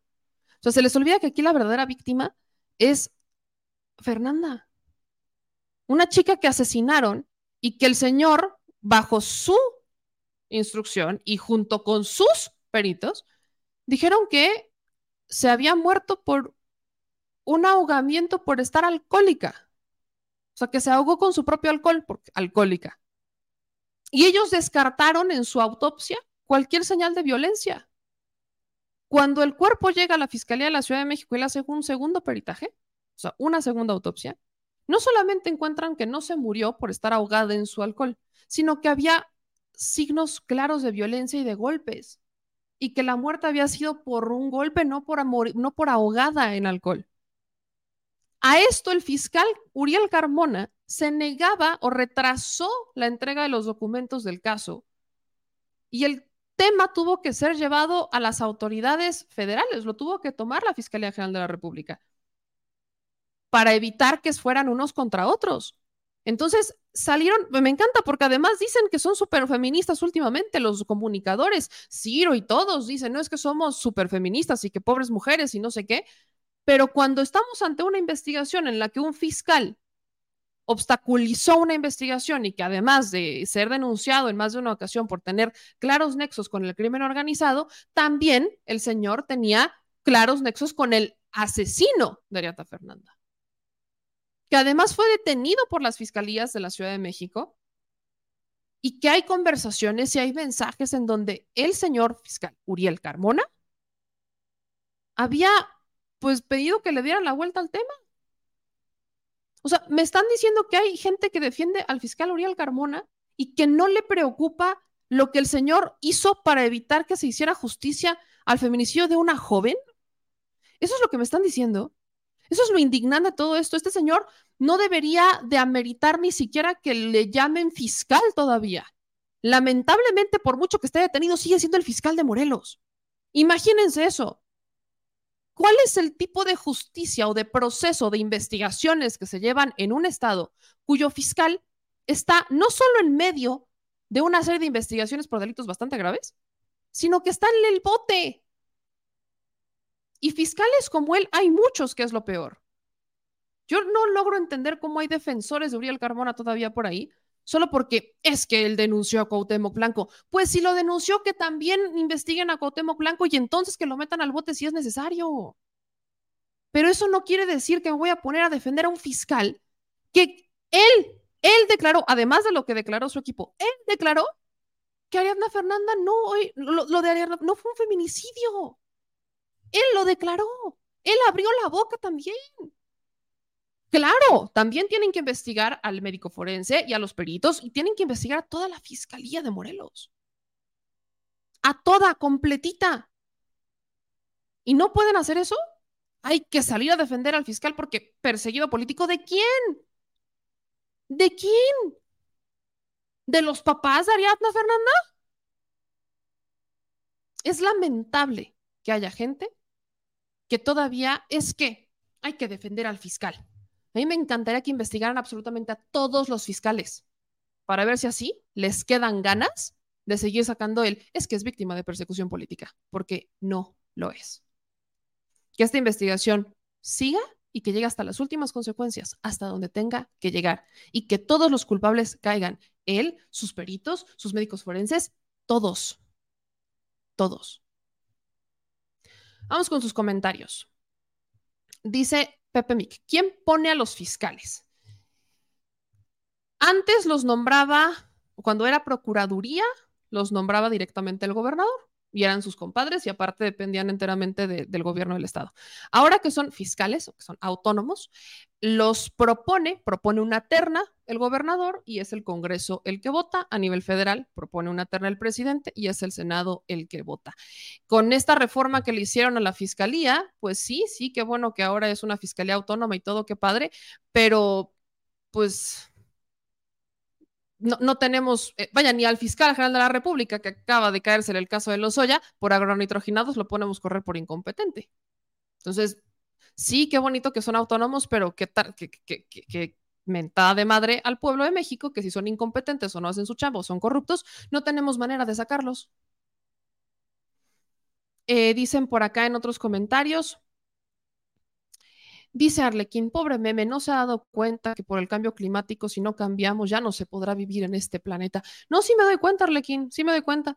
Eh, yo pues, te preguntaría, Arlequín, ¿tú qué haces para combatir el cambio climático? ¿O, estás esperando comprar un coche eléctrico para hacer? No sé. ¿Qué, qué haces, querido Arlequín? ¿No, ¿No estás esperando un coche eléctrico? ¿E-, ¿Estás esperando que el gobierno te dé paneles solares para hacer algo? ¿Tiras la basura en su lugar o la tiras en la calle? Son cositas que uno hay que preguntar nada más por pura curiosidad. Dice Wabi Zen. Vienen las elecciones, muchos ya están dudando, lo más lógico, ganar a Morena para presidente de la República, pero ¿cómo tocar algo sagrado de una familia? Los hijos que los quieren adoctrinar a la ideología de género no va a ser como se había pensado, voto masivo. Antes de esto la gente estaba al 100%, hoy ya van cambiando de pensar. Le apuesto que en la Cámara de Diputados y Senadores esos van a tener 50 y 50, no habrá casa llena, una traición... Una disculpa, ¿qué? Adoctrinar con la ideología de género. Guavicen, me queda claro que tú no estás a favor de la, de la, ideología de género, pero el que tú no estés a favor no quiere decir que no exista. Sal a la calle, la tele, los contenidos, todo lo que hoy vivimos es un tema en donde vas a ver que cada vez se normalizan más. ¿Por qué no se quejan de las televisoras, de los programas que cada vez están presentando cada vez más? Este? ¿Por qué no se quejan? No se deberían de quejar. Si a ustedes les molesta, pues ustedes tendrán que, pues tendrán que trabajar en sus casas, ¿no? Vayan a terapia, nada más. Pero las escuelas van a tener que hacer lo que ustedes no quieren. Ahora las escuelas van a tener que hacer lo que ustedes no quieren hacer en casa, hablar sobre cosas que están pasando actualmente. Eso es lo más triste de todo esto. Dice Alexandra, lo que necesitamos es reforestar, reciclar, pues no aprendimos otra cosa que gastar, consumir, comer y nos olvidamos de sembrar, de reutilizar el agua exactamente. Dice Juan Ramírez, ¿cuánta mentira o es mentira? ¿Qué pasa? ¿Por qué está la luz y los combustibles más caros? Y este señor lavándoles el coco, pues le diré a esta señora, no mientan, pobre gente que cree esto, que se ganan con engañar y así, y no habla de todo el dinero que se está perdiendo y la fauna destruya. No, si hablo, Juan, pero Juan, hablando de hablar, este, sí sabes por qué están más caros los combustibles. Juan, este, ¿sabes qué pasó entre 2020 y 2022? Es pregunta de examen. ¿Sí sabes? O, o todavía no, o no sabes. Sí, no, quizás, tal vez. No. Sí. Ok. Eh, dice Danixen Martínez, me gustaría que te pases un día completo como observadora en un hospital y mejor aún en terapia intensiva, mi lugar de trabajo. Te reto a que lo hagas. Si me dejan entrar, yo voy con mucho gusto. Y es más, Danixen, voy y te averiguo qué es lo que está pasando. ¿Y en dónde está el problema? Sin bronca. ¿Dónde te veo? ¿Me van a dejar entrar? Porque, pues supongo que hay que pedir permiso. Y no sé si, si los del Sindicato Nacional de Trabajadores de, la Salud me vayan a dejar entrar. Y también, ¿en qué hospital trabajas? ¿Es estatal o es este, nacional? Nada más por pregunta, pero yo, jalo, ¿eh? Yo no me rajo. Dice Rubí Colorado, nos manda cinco horas super sticker, muchísimas gracias. Dice Héctor Martínez, ¿cómo se ve que eres una vendida? ¿Cuándo te paga Morena? Pues en realidad nada, mi querido Héctor Martínez, pero por lo que veo a ti te gusta sufrir, porque es, te he visto varias veces por acá. Entonces, o eres masoquista o te caigo bien, o tu subconsciente está diciéndote que vengas a la luz. No lo sé. Pero gracias por ver el programa y por colaborar pagándome tú. Bernardino Ortega nos da dos dólares de superchat. Dice, nos ofende tener que escuchar más mentiras de Xochil Galvez, pero pues si no, nosotros no vamos a hacer lo que hacen ellos. Tenemos que cuestionar y para cuestionar tenemos que verlo completo. Dice María García, no seas mentirosa porque no va a ser como tú dices. Creo que este comentario lo rescaté cuando estaba diciendo que a Xochitl Gálvez la iban a abandonar cuando empezaban a ver que en vez de subir, bajaba en las encuestas. Está bien, María, defiéndela. Ojalá la sigas defendiendo después de los, este, de las, de los debates. Antonio Díaz dice, Meme, ya dijeron lo que van a hacer, atacar al presidente por medio de la violencia, todo lo demás está bien, los logros del presidente y ya empezó la Xochitl. Eso ya lo sabíamos. Eh, dice Alfredo Alibaldez, nos manda cinco dólares. Dice, uy, ¿me, ¿me recuerdas lo de mi acta de nacimiento? Claro que me acuerdo. Pues aún no la puedo sacar. Pasaporte y matrícula ya la tengo, pero mi acta nada. Es que justo ahí es el tema. Necesitan solicitarla en México para que alguien aquí se las mande por correo postal. FedEx o DHL o la que sea que llegue, pero necesitan solicitarla aquí para que alguien se las mande. Porque si la sacan de la... ¿Qué estado es? Lo vimos a él en California. No, el acta de... Ah, no, no recuerdo su estado. Ah, ¿No dijo? No, no, no recuerdo. ¿Sí te acuerdas de él? Sí, Alfredo, sí lo conozco. No, no me acuerdo de qué estado era. Pero, sí, o sea... Cada estado tiene sus... Unos tienen la... ¿Cómo se llama? La carta esta, el cuando vas por mí, ¿cómo se llama esto? Carta poder. Carta poder. En todas puedes con carta poder. Es de registro civil. En todas puedes, o sea, necesitas, pero necesitas, la carta poder tiene que ser, o sea, tú tienes, es más tedioso, tú tienes que hacer una carta poder en Estados Unidos, firmarla a puño y letra y sacarle una copia de tu credencial, ¿no? Eso así en físico, lo tienes que mandar por correo a México, a la persona que te va a hacer el trámite en México. Esa persona en México va y te hace el trámite de sacarte la, el, el, acta de nacimiento. Ya sacándote el acta de nacimiento, entonces esa persona te tiene que mandar ese documento físico por correo hasta donde tú vives. Es el proceso del acta de nacimiento para que la tengas este, física y que te la puedan validar. Si no, no va a pasar. Que también es regadera. Dice Héctor González, nos manda dos dólares de superchat, muchísimas gracias. Y Laura Gómez nos manda 50 pesos de superchat, también muchísimas gracias.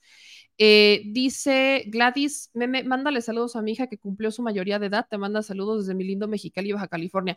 Le mando saludos a tu hija, mi querida Gladitas, feliz cumpleaños. Y hablando de mandar saludos y de hablar de nuestros niños y niñas, quiero, quiero agradecerle más que nada en el mundo a mi querida Angélica Alison Márquez Landeros, que tiene ocho años y que su mami y ella me dijeron que se iban a esperar hasta que acabara el programa para escuchar y para ver lo que usted va a ver en este momento.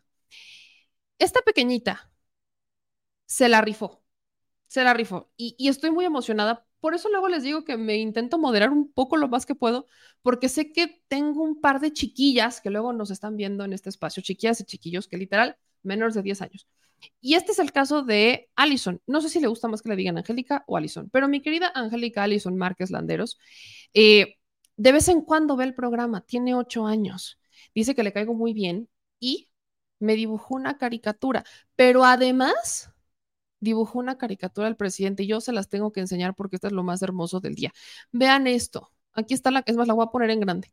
Vean esta bonita caricatura que me dibujó Allison, Angélica Allison. Vean nomás qué cosa tan más bella. Vean, me dibujo, me dibujo. Y aquí está el presidente. Vean, no lo dibujó. Me canso ganso. Es la cosa más hermosa que van a ver en todo su día el día de hoy.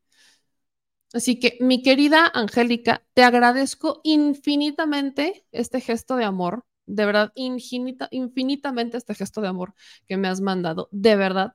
Y eh, pues esta caricatura, pues también ya se la mandaron al presidente, la del presidente ya la fueron a llevar a, Palacio Nacional, al área, de atención ciudadana, y es una cosa belleza, una, una chulada. Entonces, mil, mil gracias por eh, mandarme este dibujo, por tomarte el tiempo de dibujarlo, de hacerlo, y de vez en cuando de ver el programa. De verdad, yo sí me siento muy eh, honrada y motivada y, cada que me dicen que hay una pequeñita, un pequeñito menor de edad que ve el programa, es un recordatorio para que no sea tan mal hablada.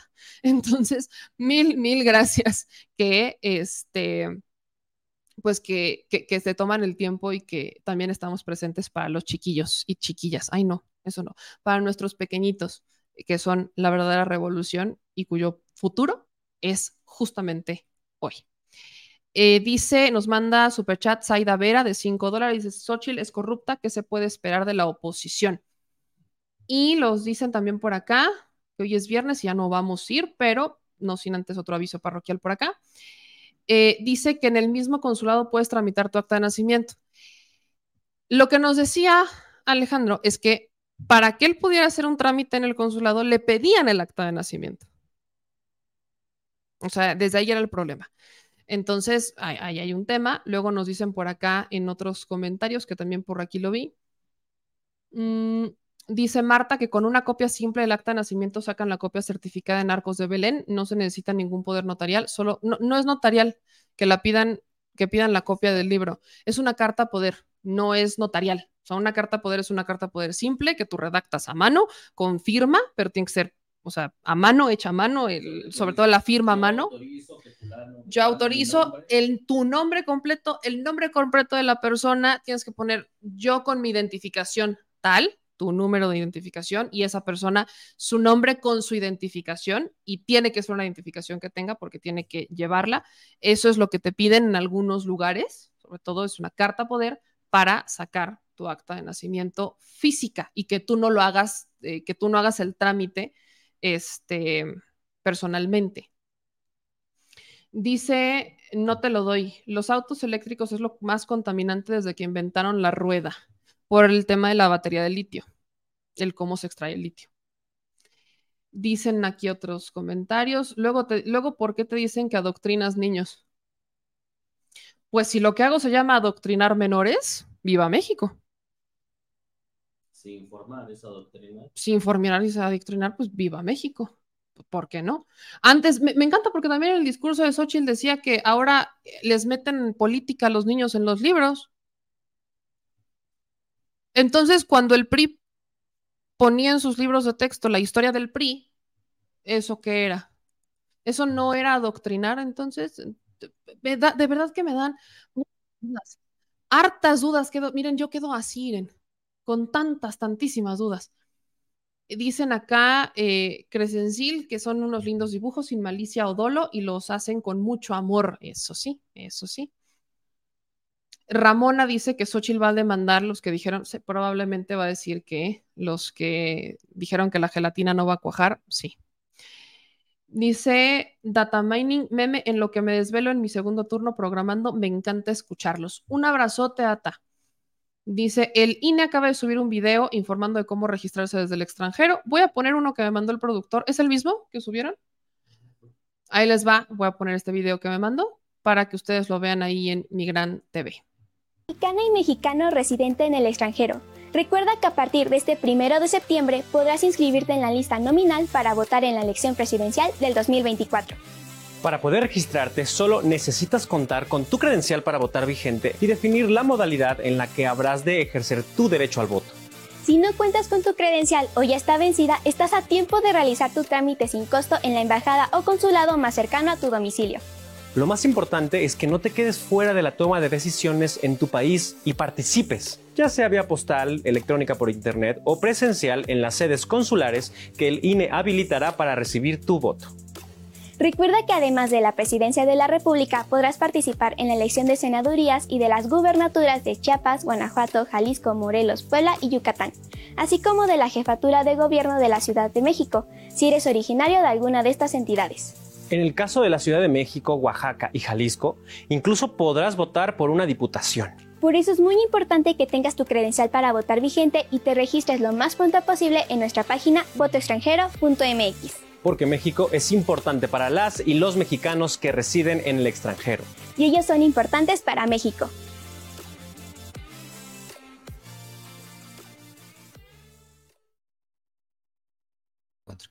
Pues ahí está, solo estén, hagan el intento como siempre, solamente estén pendientes y verifiquen que diga proceso 2024-2025.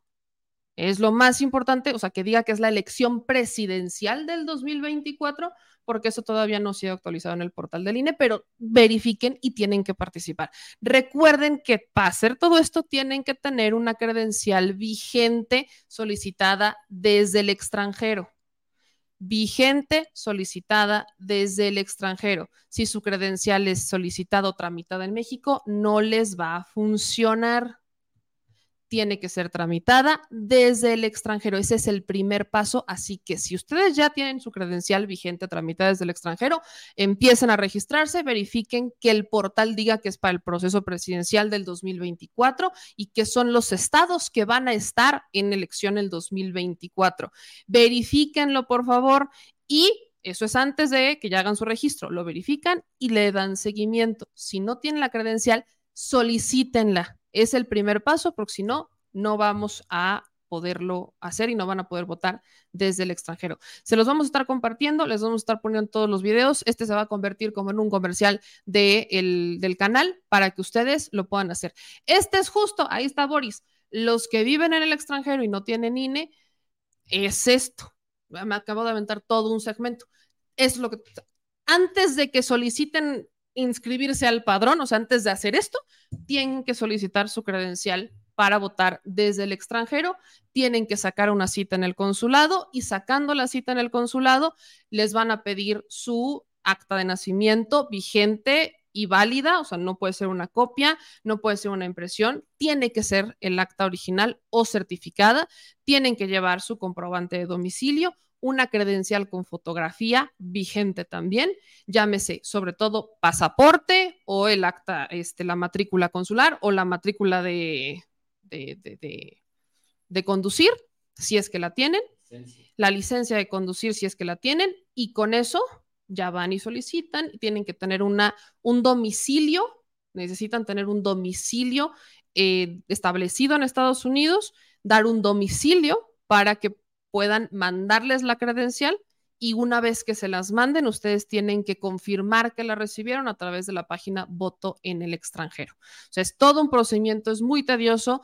yo lo sé y hay muchas veces que me dicen es que ya lo intenté, pero lo intentaron hace dos meses, necesitan estarlo intentando constantemente, porque si no lo están intentando constantemente, con la legislación vigente, con el INE vigente, con todo vigente, nada más no van a poder votar en el 2024. Aquí, hasta que no se haga una modificación formal en las leyes para facilitar y simplificar el voto desde el extranjero, hay que jugar con sus reglas. Y por eso desde aquí vamos a estarnos dándoles toda esta información y repitiéndolo y repitiéndolo y repitiéndolo, para que al menos aquí en mi audiencia no me digan, es que no me enteré. Si me dicen que no me enteré, cuando sea la elección, de verdad que porque no va a haber manera. Aquí vamos a estarles informando y va a estar en los comerciales y lo vamos a estar diciendo hasta el cansancio. Por favor. Acá dicen que Junior, que Estados Unidos mandó a decir que no dejara votar a los votantes. ¿Quién dijo en dónde, cuándo y dónde y por qué? No sé, luego se me confunden, no se me confundan y no me desinformen, por favor. Eh, dicen aquí en otros comentarios, Dice Francisco que van a estar al pendiente y que viva México. Dice Yolchi que les dé con todo, con todo gusto. Dicen acá en otros comentarios, María, ¿llevas la copia del acta de nacimiento solo de Ciudad de México? Al registro civil que está en Arcos de Belén, obtienes acta certificada del extracto y si la quieres una copia fiel del libro, tarda tres días. ¿Y los que no están en Ciudad de México, quería María de Rocío Herrera? Y los que no viven, y los que no son, y los que no residen aquí, ¿cómo? por eso les estamos explicando cómo hacerlo. Dice Mary Jane, yo tramité actas de nacimiento de mi mamá en Arcos de Belén, solo te piden los datos del acta y en el Estado de México puedes sacarlas en las maquinitas. Yo sé, pero ¿y quiénes? O sea, son personas que quizás tienen la posibilidad o están aquí en México o tienen algo, o sea, y los que ya están allá, que no pueden venir de este lado. Ese es el punto. Dice Elvira, no pueden votar los que si no tienen documentos, pero se refieren, exacto, es al voto, por eso les digo, no confundan. Los que no pueden votar, los que no tienen documentos en Estados Unidos para poder votar en Estados Unidos, son para las elecciones de Estados Unidos. Hay quienes sí pueden votar en Estados Unidos, no son muchos, pero sí para las de Estados Unidos, para las de presidente de Estados Unidos. Aquí estamos hablando de las de presidente de México y gobernadores del Estado de México, o sea, de diversos estados en México. ¿Pueden votar? Claro que pueden. Solamente necesitan sacar su credencial para votar desde el extranjero. Aquí nos manda un super chat Bernardino Ortega de 10 dólares. Dice, pregunta muy elemental para los anti-4T. Para los pobrecísimos de argumentos, ¿por qué el país más rico en recursos naturales y de mejor ubicación geográfica ya estaba hecho Patagonia, diría yo, antes de que llegara AMLO? Bernardino, no sé si te van a poder contestar esa pregunta. Dice Andrea Peval que sacó su acta de, por internet sin problema. ¿Te la, ¿Te la recibieron? Porque la pueden sacar por internet, claro que sí, pero en el momento que tú imprimes el documento que te mandan por internet, deja de ser el acta original. O sea, la tienes virtual, digital, y es válida virtual y digital, pero en los consulados, en algunos, no voy a generalizar, te la piden física. Y ya en el momento en que tú la imprimes, deja de ser la, la vigente. O sea, deja de ser original, pues, y se vuelve una copia. Dice Ciudad Crítica, los que tuvimos la mala fortuna de iniciar la secundaria en 2006-2007, nos tocó sufrir la reforma a la educación secundaria, donde eliminaron materias como formación cívica y ética. Sí, por ahí andaba yo, Ciudad Crítica, por ahí andaba. No, sí, a nosotros nos pasaron a fregar. Dice Mario López, no dejemos que nos sorprendan, tenemos que estar en contacto, por favor avises a todos. Dice, la única original es la del libro. Dije original o certificada. Te pueden sacar, o porque últimamente te están sacando eh, actas de nacimiento vigentes. No sé a quién se le ocurrió que ahora las actas de nacimiento para ciertos trámites tenían que ser sacadas con máximo tres meses de antigüedad. A mí ya me ha pasado que te piden que tengas tu acta de nacimiento para trámites aquí en México, que te piden que el acta de nacimiento sea no mayor a una vigencia de tres meses. Eso quiere decir que o tengo que ir a certificar un acta de nacimiento o tengo que ir al registro civil a sacar una nueva que diga que la sacaron ese día, o sea, que me la reimprimieron o que la sacaron y que me la den. O sea, que tiene un diseñito diferente a la de toda la vida. No sé a quién se le ocurrió. De verdad, no sé a quién se le ocurrió. Esto ocurre en algunos estados, no es en todos, pero al menos en el mío sí pasa. Gracias a Sergio Sánchez que nos manda dos dólares de super chat. Dice María que narcos de Belén en la sección de los estados de la República, si es que están capturados eh, en el lugar de nacimiento del estado correspondiente. las actas ya no tienen caducidad. Bueno, al menos hay, a mí me ha tocado y no tiene mucho, que me pidieron que tuviera tres meses de vigencia. Se me hace una tontería, pero es en, algunos, no es en todos. Dice Meme, por ahí entrevistaste a un chavo que mencionaba los 11 principios de Joseph Goebbels, que parece que es lo único que hace Narco Cortés. Ha de haber sido Edwin. Eso me suena a lo que diría Edwin Manning o Shalom o Shaddai. Sí. Eso del acta de tres meses ya no es válido pues díganle a algunos este, señores de los trámites que te la piden. O díganme a dónde denuncia, fíjense esa me la voy a, me la voy a averiguar. Dice Edgar, ah, sí, las que tiene uno guardadas de la mano y máquina del registro civil cuando nació uno ya no sirven. Pasa justamente desde el gobierno, desde que el presidente era jefe de gobierno. Este dice José Bebe, yo la saqué en el consulado, me cobraron 18, ahí hice todos los trámites. Dice, aquí dice Nitram, es que depende del consulado. Es como a mí que todavía me piden que tenga de tres meses antes. Digo, uno entiende quizás la de mi mamá, ¿no? Que todavía están hechas a mano. la, de, la de mi mamá está hecha a mano, por ejemplo. Uno entiende que quizás te piden, pues sí, porque ya no están hechas a mano. Uno entiende.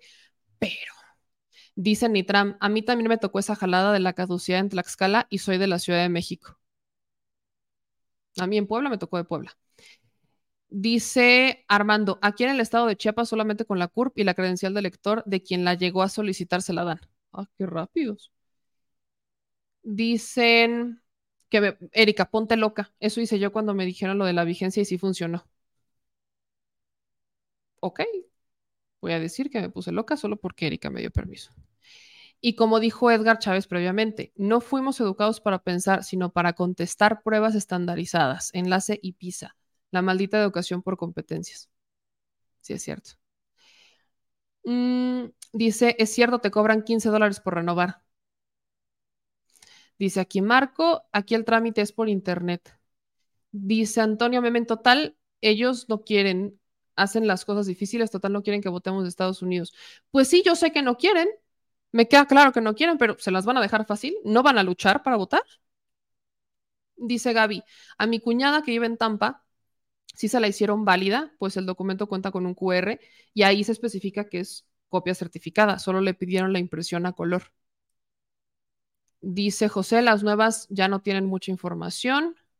¿Ven? En La Paz también tiene vigencia de tres meses, si no es el único estado. Que en el consulado de Chicago la sacó actualizada. Juan dice que él la sacó en línea y, la entregó digital el acta. Dice Samaj, que todas son a mano, se dice manuscrita. Ok, no voy a pelear, manuscrita. Dicen acá en otros comentarios, en mi papelería y nos piden actas recientes, CURP con el nombre de la secretaria de Gobernación actual y antecedentes no penales que ya no se dan para un trabajo. Dice, eso es ilegal del acta de tres meses. Incluso se hará una reforma porque la, que la nula es el acta de defunción. Pues en lo que se hace la reforma, todavía tienes quien te pide que tres meses. Así que negocio redondo. Creo que está en 100 pesos aproximadamente sacar una. Dice Lili, Meme, ¿sabrás por qué no entregan los libros de la zona norte de Puebla en la zona de Covadonga? No los han entregado, los que queremos donde los podemos solicitar. Gracias. Si no los han entregado, Puebla es un estado que no se opuso. Si no los han entregado es porque el presidente municipal está obstaculizando la entrega de los libros o el sindicato de la zona, eh, la sección está obstaculizando la entrega de los libros. ¿A dónde los pueden solicitar? Pues directamente en la SEP. No se me ocurre otra institución donde puedan ir a preguntar qué es lo que esté pasando. Pero eh, tristemente todavía hay quienes están eh, obstaculizando la entrega de los libros. Dice, los CURP ya no traen el nombre del secretario de Gobernación. Sí lo traen, al menos la última que imprimí, que fue de, mi mamá, sí traía el nombre de la, nueva secretaria de Gobernación. No trae firma, pero sí traía el nombre. Dice eh, Nitram, oye, ahora para pasaporte creo que piden una curva especial con certificación. ¿Hay curva especial con certificación? Creo que la curva es la curva aquí en China normal, de toda la vida. Dice, las actas en México están a 100 pesos y en los consulados a 18 dólares. En las escuelas piden actas actuales. O sea, esto de las actas es un tema de negociazo redondazo, ¿verdad? Lo de las actas de nacimiento nada más para sacarnos varo, de verdad. O sea, yo entiendo que uno puede necesitar sus, este, sus actas de nacimiento y que pues las necesitas para trámites y lo que quieras, pero tener que estarlas actualizando cada tres meses para sacar un trámite, porque si no pierde vigencia y entonces la sacas y si no, es un tramitazo. Tramitazo, no, peor que las placas. Digo, nada más porque cuestan 100 pesos, no lo sientes tan Kool-Aid, pero... 100 por miles. Exactamente, de a 100 por miles, Bueno, también las placas de a 700 o 1500 pesos, dependiendo del estado. Dicen aquí, meme, me gusta mucho verte y cómo nos mantienes al día con todo lo que pasa en México, pero hoy sí ya me voy a dormir. Pues ya vámonos todos a dormir. Dice Dionisio, eres un amor, me encanta ver cómo pones en su lugar a los necios que tratan de defender lo indefendible. Muchísimas gracias. Eh, dice, lo único que está mal con la curva automatizada es el diseño de la banderita, es la de Italia, con el escudito de uno. Segov debería ser la primera en respeto. O sea que la curva de nueva novedosidad tiene la bandera al revés. Y el logo, o sea, es como si fuera la de Italia. O sea, en vez de México es Italia y con el, escudo nacional. Yo no he visto esa curva, fíjense. Pero la voy a ver.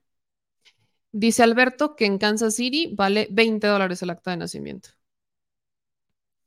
Eh, dicen acá que no tiene vigencia. Pues podrá decir, la CEGOP podrá decir lo que quiera, pero en los estados tienen otros datos. Ahí te dicen, ah, pues, y les vale, ¿eh? No, pues aquí, y te pones loco, ah, pues, ponte loco. Hasta que no exista una reforma, así como que digas reforma, que se les baje a todos, entonces no te van a hacer caso. Porque hay unos lugares en donde no es necesario y hay otros en donde sí.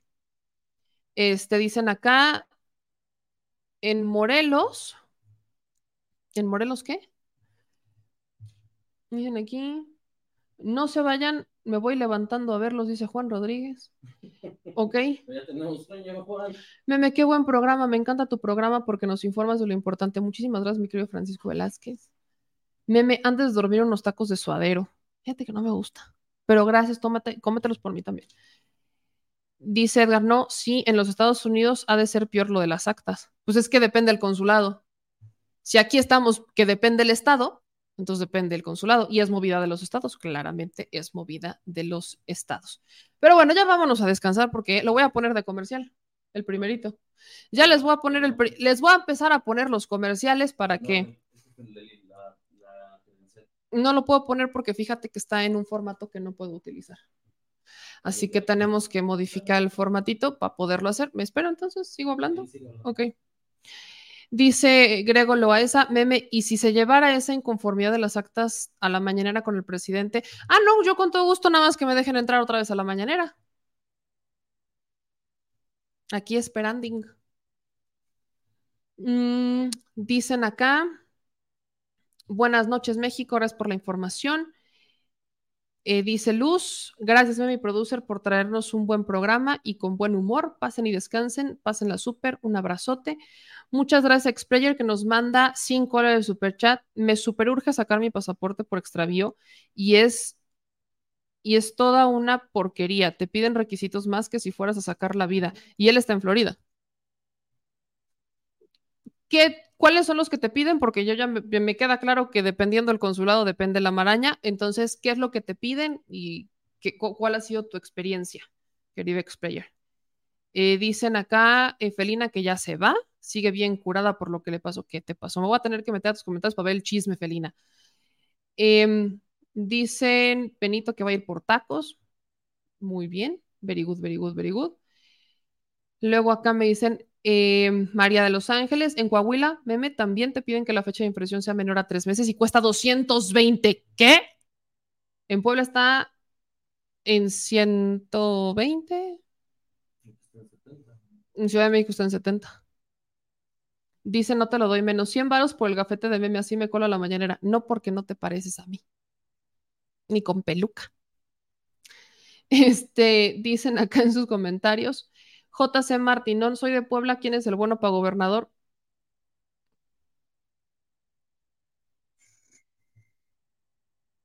Creo que ahí tengo unos grillos.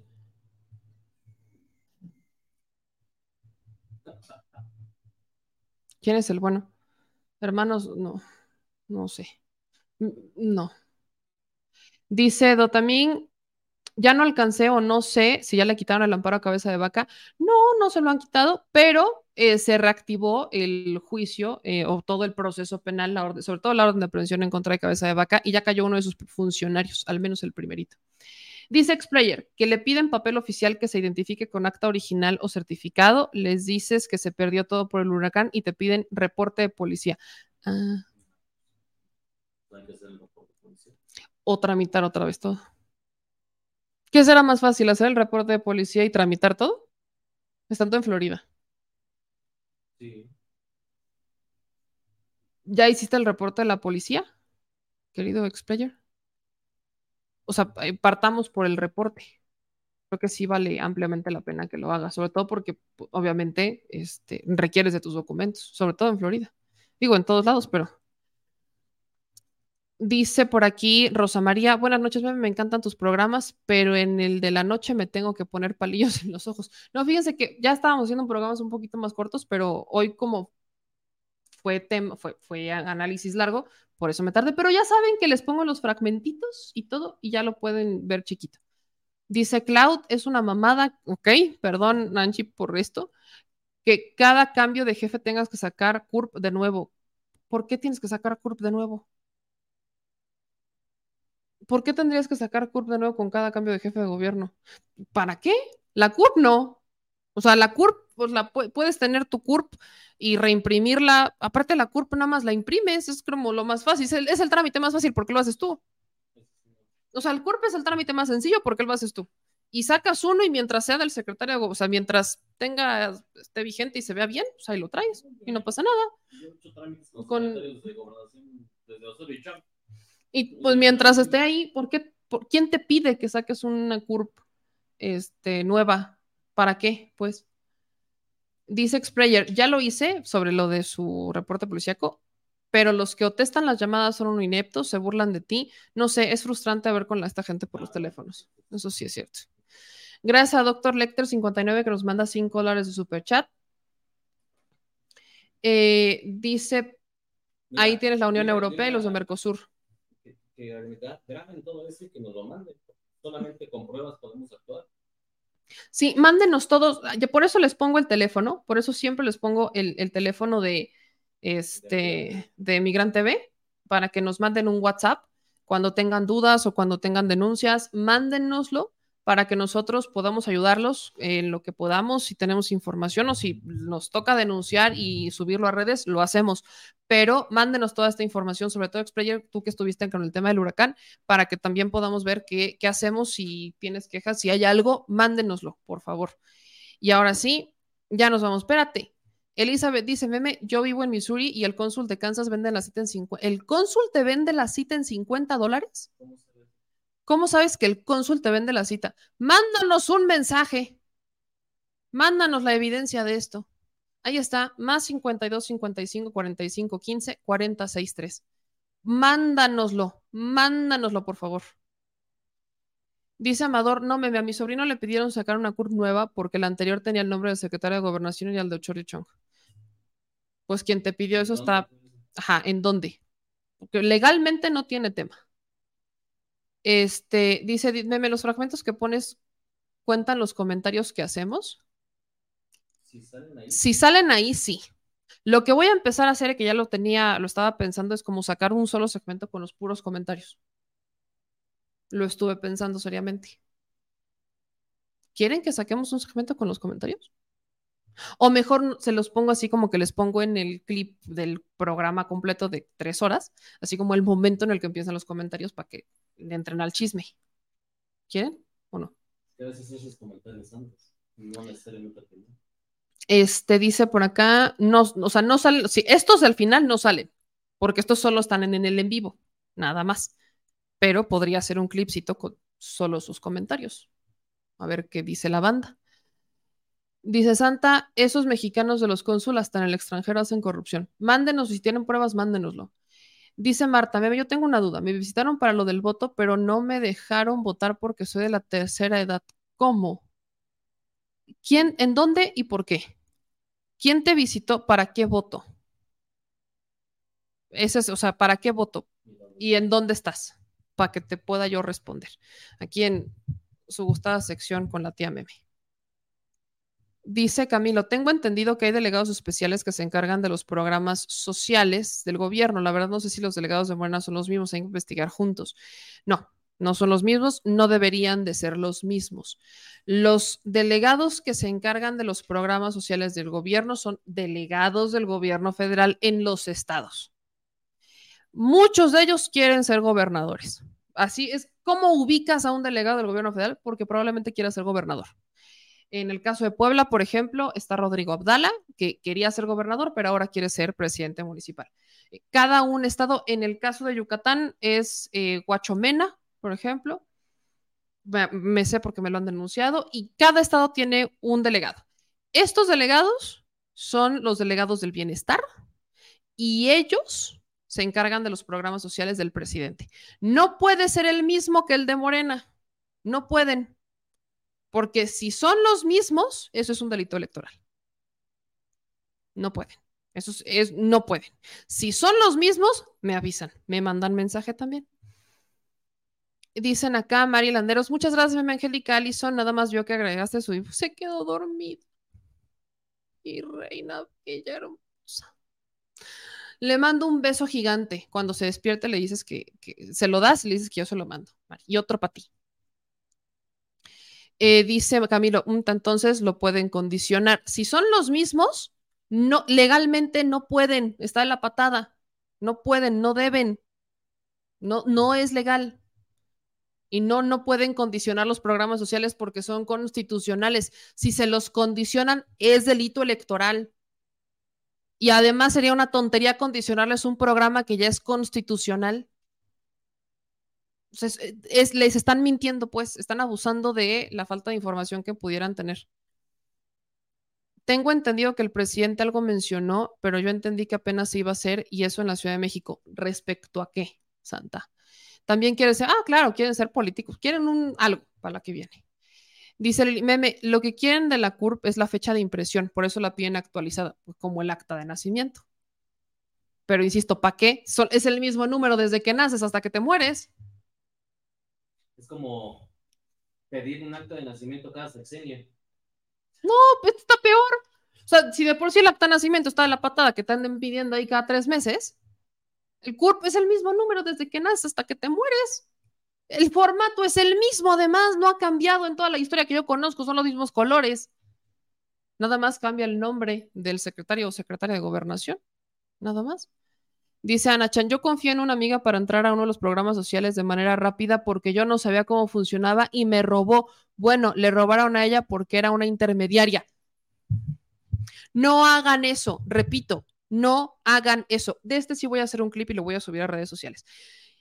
Los programas sociales desde hace cinco años no se entregan a través de intermediarios. Repito, no se entregan a través de intermediarios. Ese programa nacional electoral murió ya está enterrado desde hace cinco años. Cuando el presidente dijo, se van a hacer constitucionales los programas y los que no son constitucionales son de entrega directa, terminaron los intermediarios. Si alguien, amigo, vecino, primo, tío, le dice que lo va a meter a un programa social, corra, huya y denúncielo con más confianza le tenga, o sea, a mí, si es posible, eso no es, ahí no es, no le van a dar absolutamente nada, al contrario, le van a ver la cara huya, corra y denuncie. Ahí no es, no es. Los programas sociales federales son de entrega directa. No los puede meter un intermediario como antes se hacía. Eso justamente que antes se hacía, de que iba un amigo vecino o la fregada y les decía, dame tu credencial de lector y pásame una copia y dame esto y dame esto y dame esto y yo lo llevo a la ventanilla y entonces yo me encargo de tu programa social, ya no existe. Eso de las ventanillas ya no existe, ya no es, desde hace cinco años ya no existe. Los únicos que los pueden inscribir a un programa social son los delegados del bienestar, son los servidores de la nación que van y les dicen cuáles son los programas sociales y que los oyen, pero tienen que ir debidamente identificados, no nada más con un chaleco que diga secretario, servidores de la nación o del gobierno federal, no, tienen que llevar una credencial, tienen que ir con un gafete, deben de llevar todos los trámites, etcétera. No puede ser a través, no caigan en eso, por favor, porque eso les van a ver la cara y muy probablemente puedan terminar afiliados a un partido político y ustedes ni enteradas están o enterados. Así es como millones de mexicanos terminaban afiliados a partidos políticos y ni siquiera sabían. Entonces, huyan, corran. Eso no es, así no funciona. Por favor, así no funciona. No te lo doy. Esto puede, te pueden robar la identidad, pueden hacer, sí, claro, pueden hacer mil cosas si tú, si tú confías. Eso ya no es, por favor. Se los pido, se los pido de corazón. No se lo crean, no se lo compren. No funcionan así los programas sociales.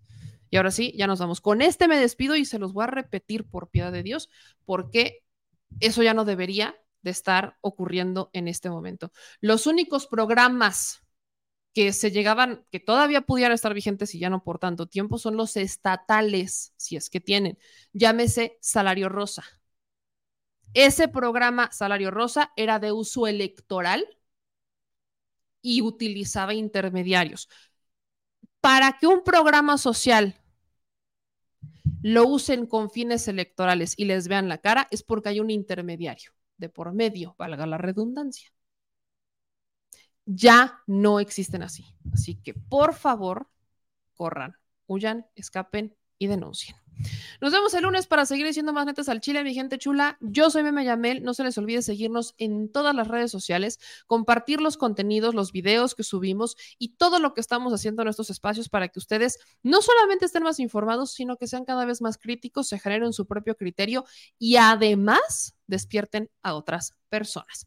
Gracias a los que nos mandan superchats, gracias también a los que nos mandan apoyos a través. Recuerden, este es el, el único número de tarjeta en el que estamos recibiendo donativos, que es el 5204 1658 6774 9198.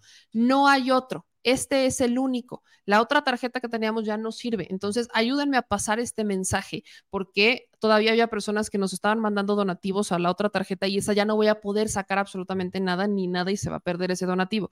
Entonces, todo mándenoslo a esa tarjeta Mil gracias. Todo el contenido está en la descripción de los videos de YouTube. Y no se les olvide seguirnos en todas las redes sociales. Nos ven en Facebook, en Instagram, en TikTok, en Twitter, en el portal, en todos lados, hasta en la sopa y hasta en el OnlyFans. Así que gracias siempre por su cariño, por su confianza y pues aquí seguiremos. Así que quédense hasta los comerciales y nos vemos el lunes para seguir diciendo las netas al chile. No se les olvide compartir el podcast también. Ahí estamos en Spotify y Apple Podcast. Les mando un beso y un abrazo y esperen próximas bonitas sorpresas. Adiós.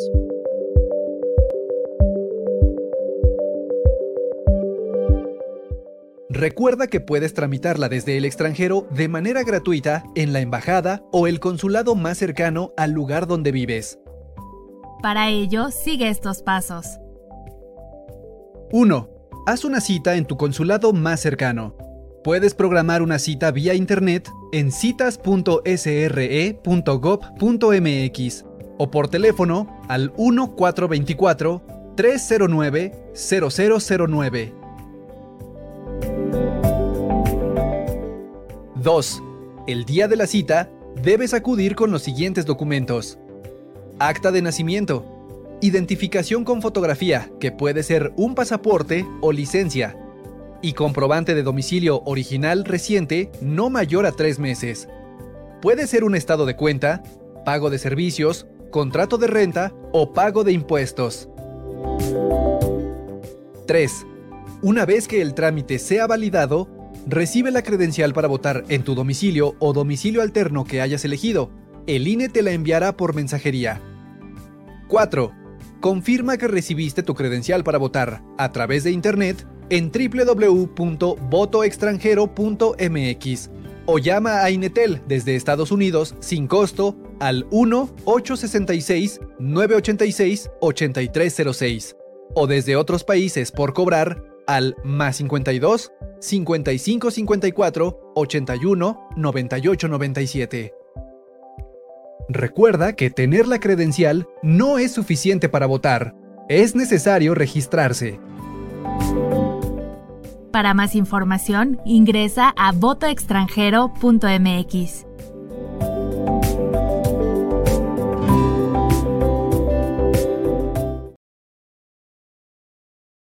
Mexicana y mexicano residente en el extranjero. Recuerda que a partir de este primero de septiembre podrás inscribirte en la lista nominal para votar en la elección presidencial del 2024. Para poder registrarte solo necesitas contar con tu credencial para votar vigente y definir la modalidad en la que habrás de ejercer tu derecho al voto. Si no cuentas con tu credencial o ya está vencida, estás a tiempo de realizar tu trámite sin costo en la embajada o consulado más cercano a tu domicilio. Lo más importante es que no te quedes fuera de la toma de decisiones en tu país y participes, ya sea vía postal, electrónica por internet o presencial en las sedes consulares que el INE habilitará para recibir tu voto. Recuerda que además de la presidencia de la República, podrás participar en la elección de senadurías y de las gubernaturas de Chiapas, Guanajuato, Jalisco, Morelos, Puebla y Yucatán, así como de la jefatura de gobierno de la Ciudad de México, si eres originario de alguna de estas entidades. En el caso de la Ciudad de México, Oaxaca y Jalisco, incluso podrás votar por una diputación. Por eso es muy importante que tengas tu credencial para votar vigente y te registres lo más pronto posible en nuestra página votoextranjero.mx. Porque México es importante para las y los mexicanos que residen en el extranjero. Y ellos son importantes para México.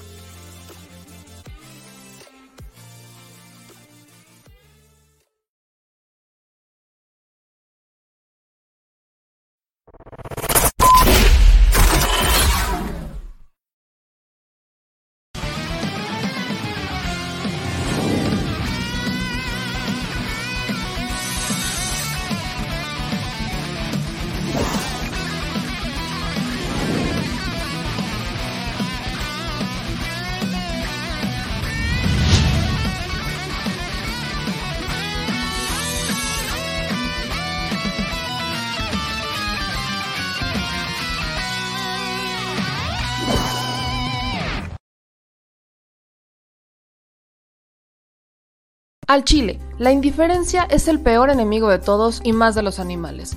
Los últimos datos del INEGI señalan que en México existen cerca de 18 millones de perros y alrededor del 70% viven en las calles, es decir, casi 13 millones han sido abandonados, extraviados o nacieron en las calles.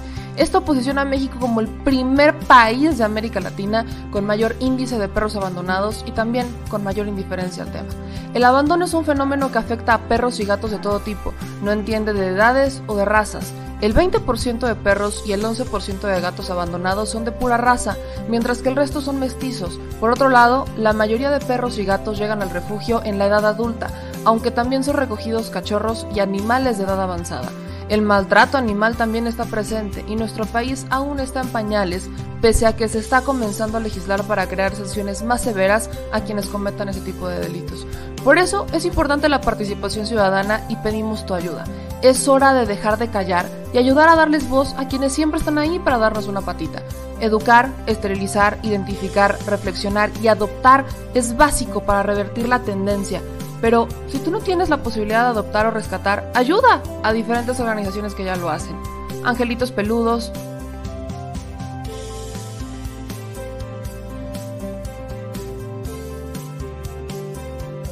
Amor sin raza.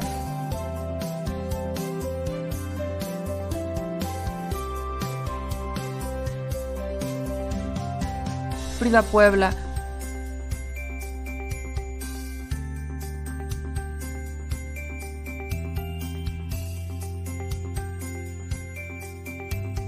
Rivera Rescue.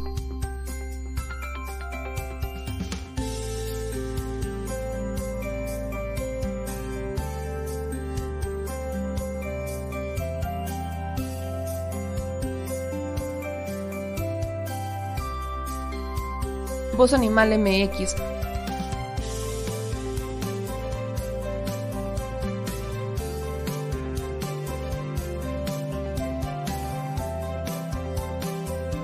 El albergue San Cristóbal,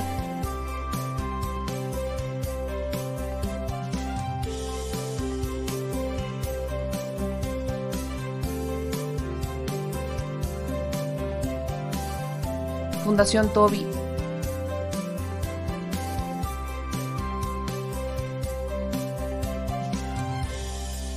o Patitas Invisibles son algunas de las organizaciones a las que constantemente donamos y apoyamos, pero no es suficiente.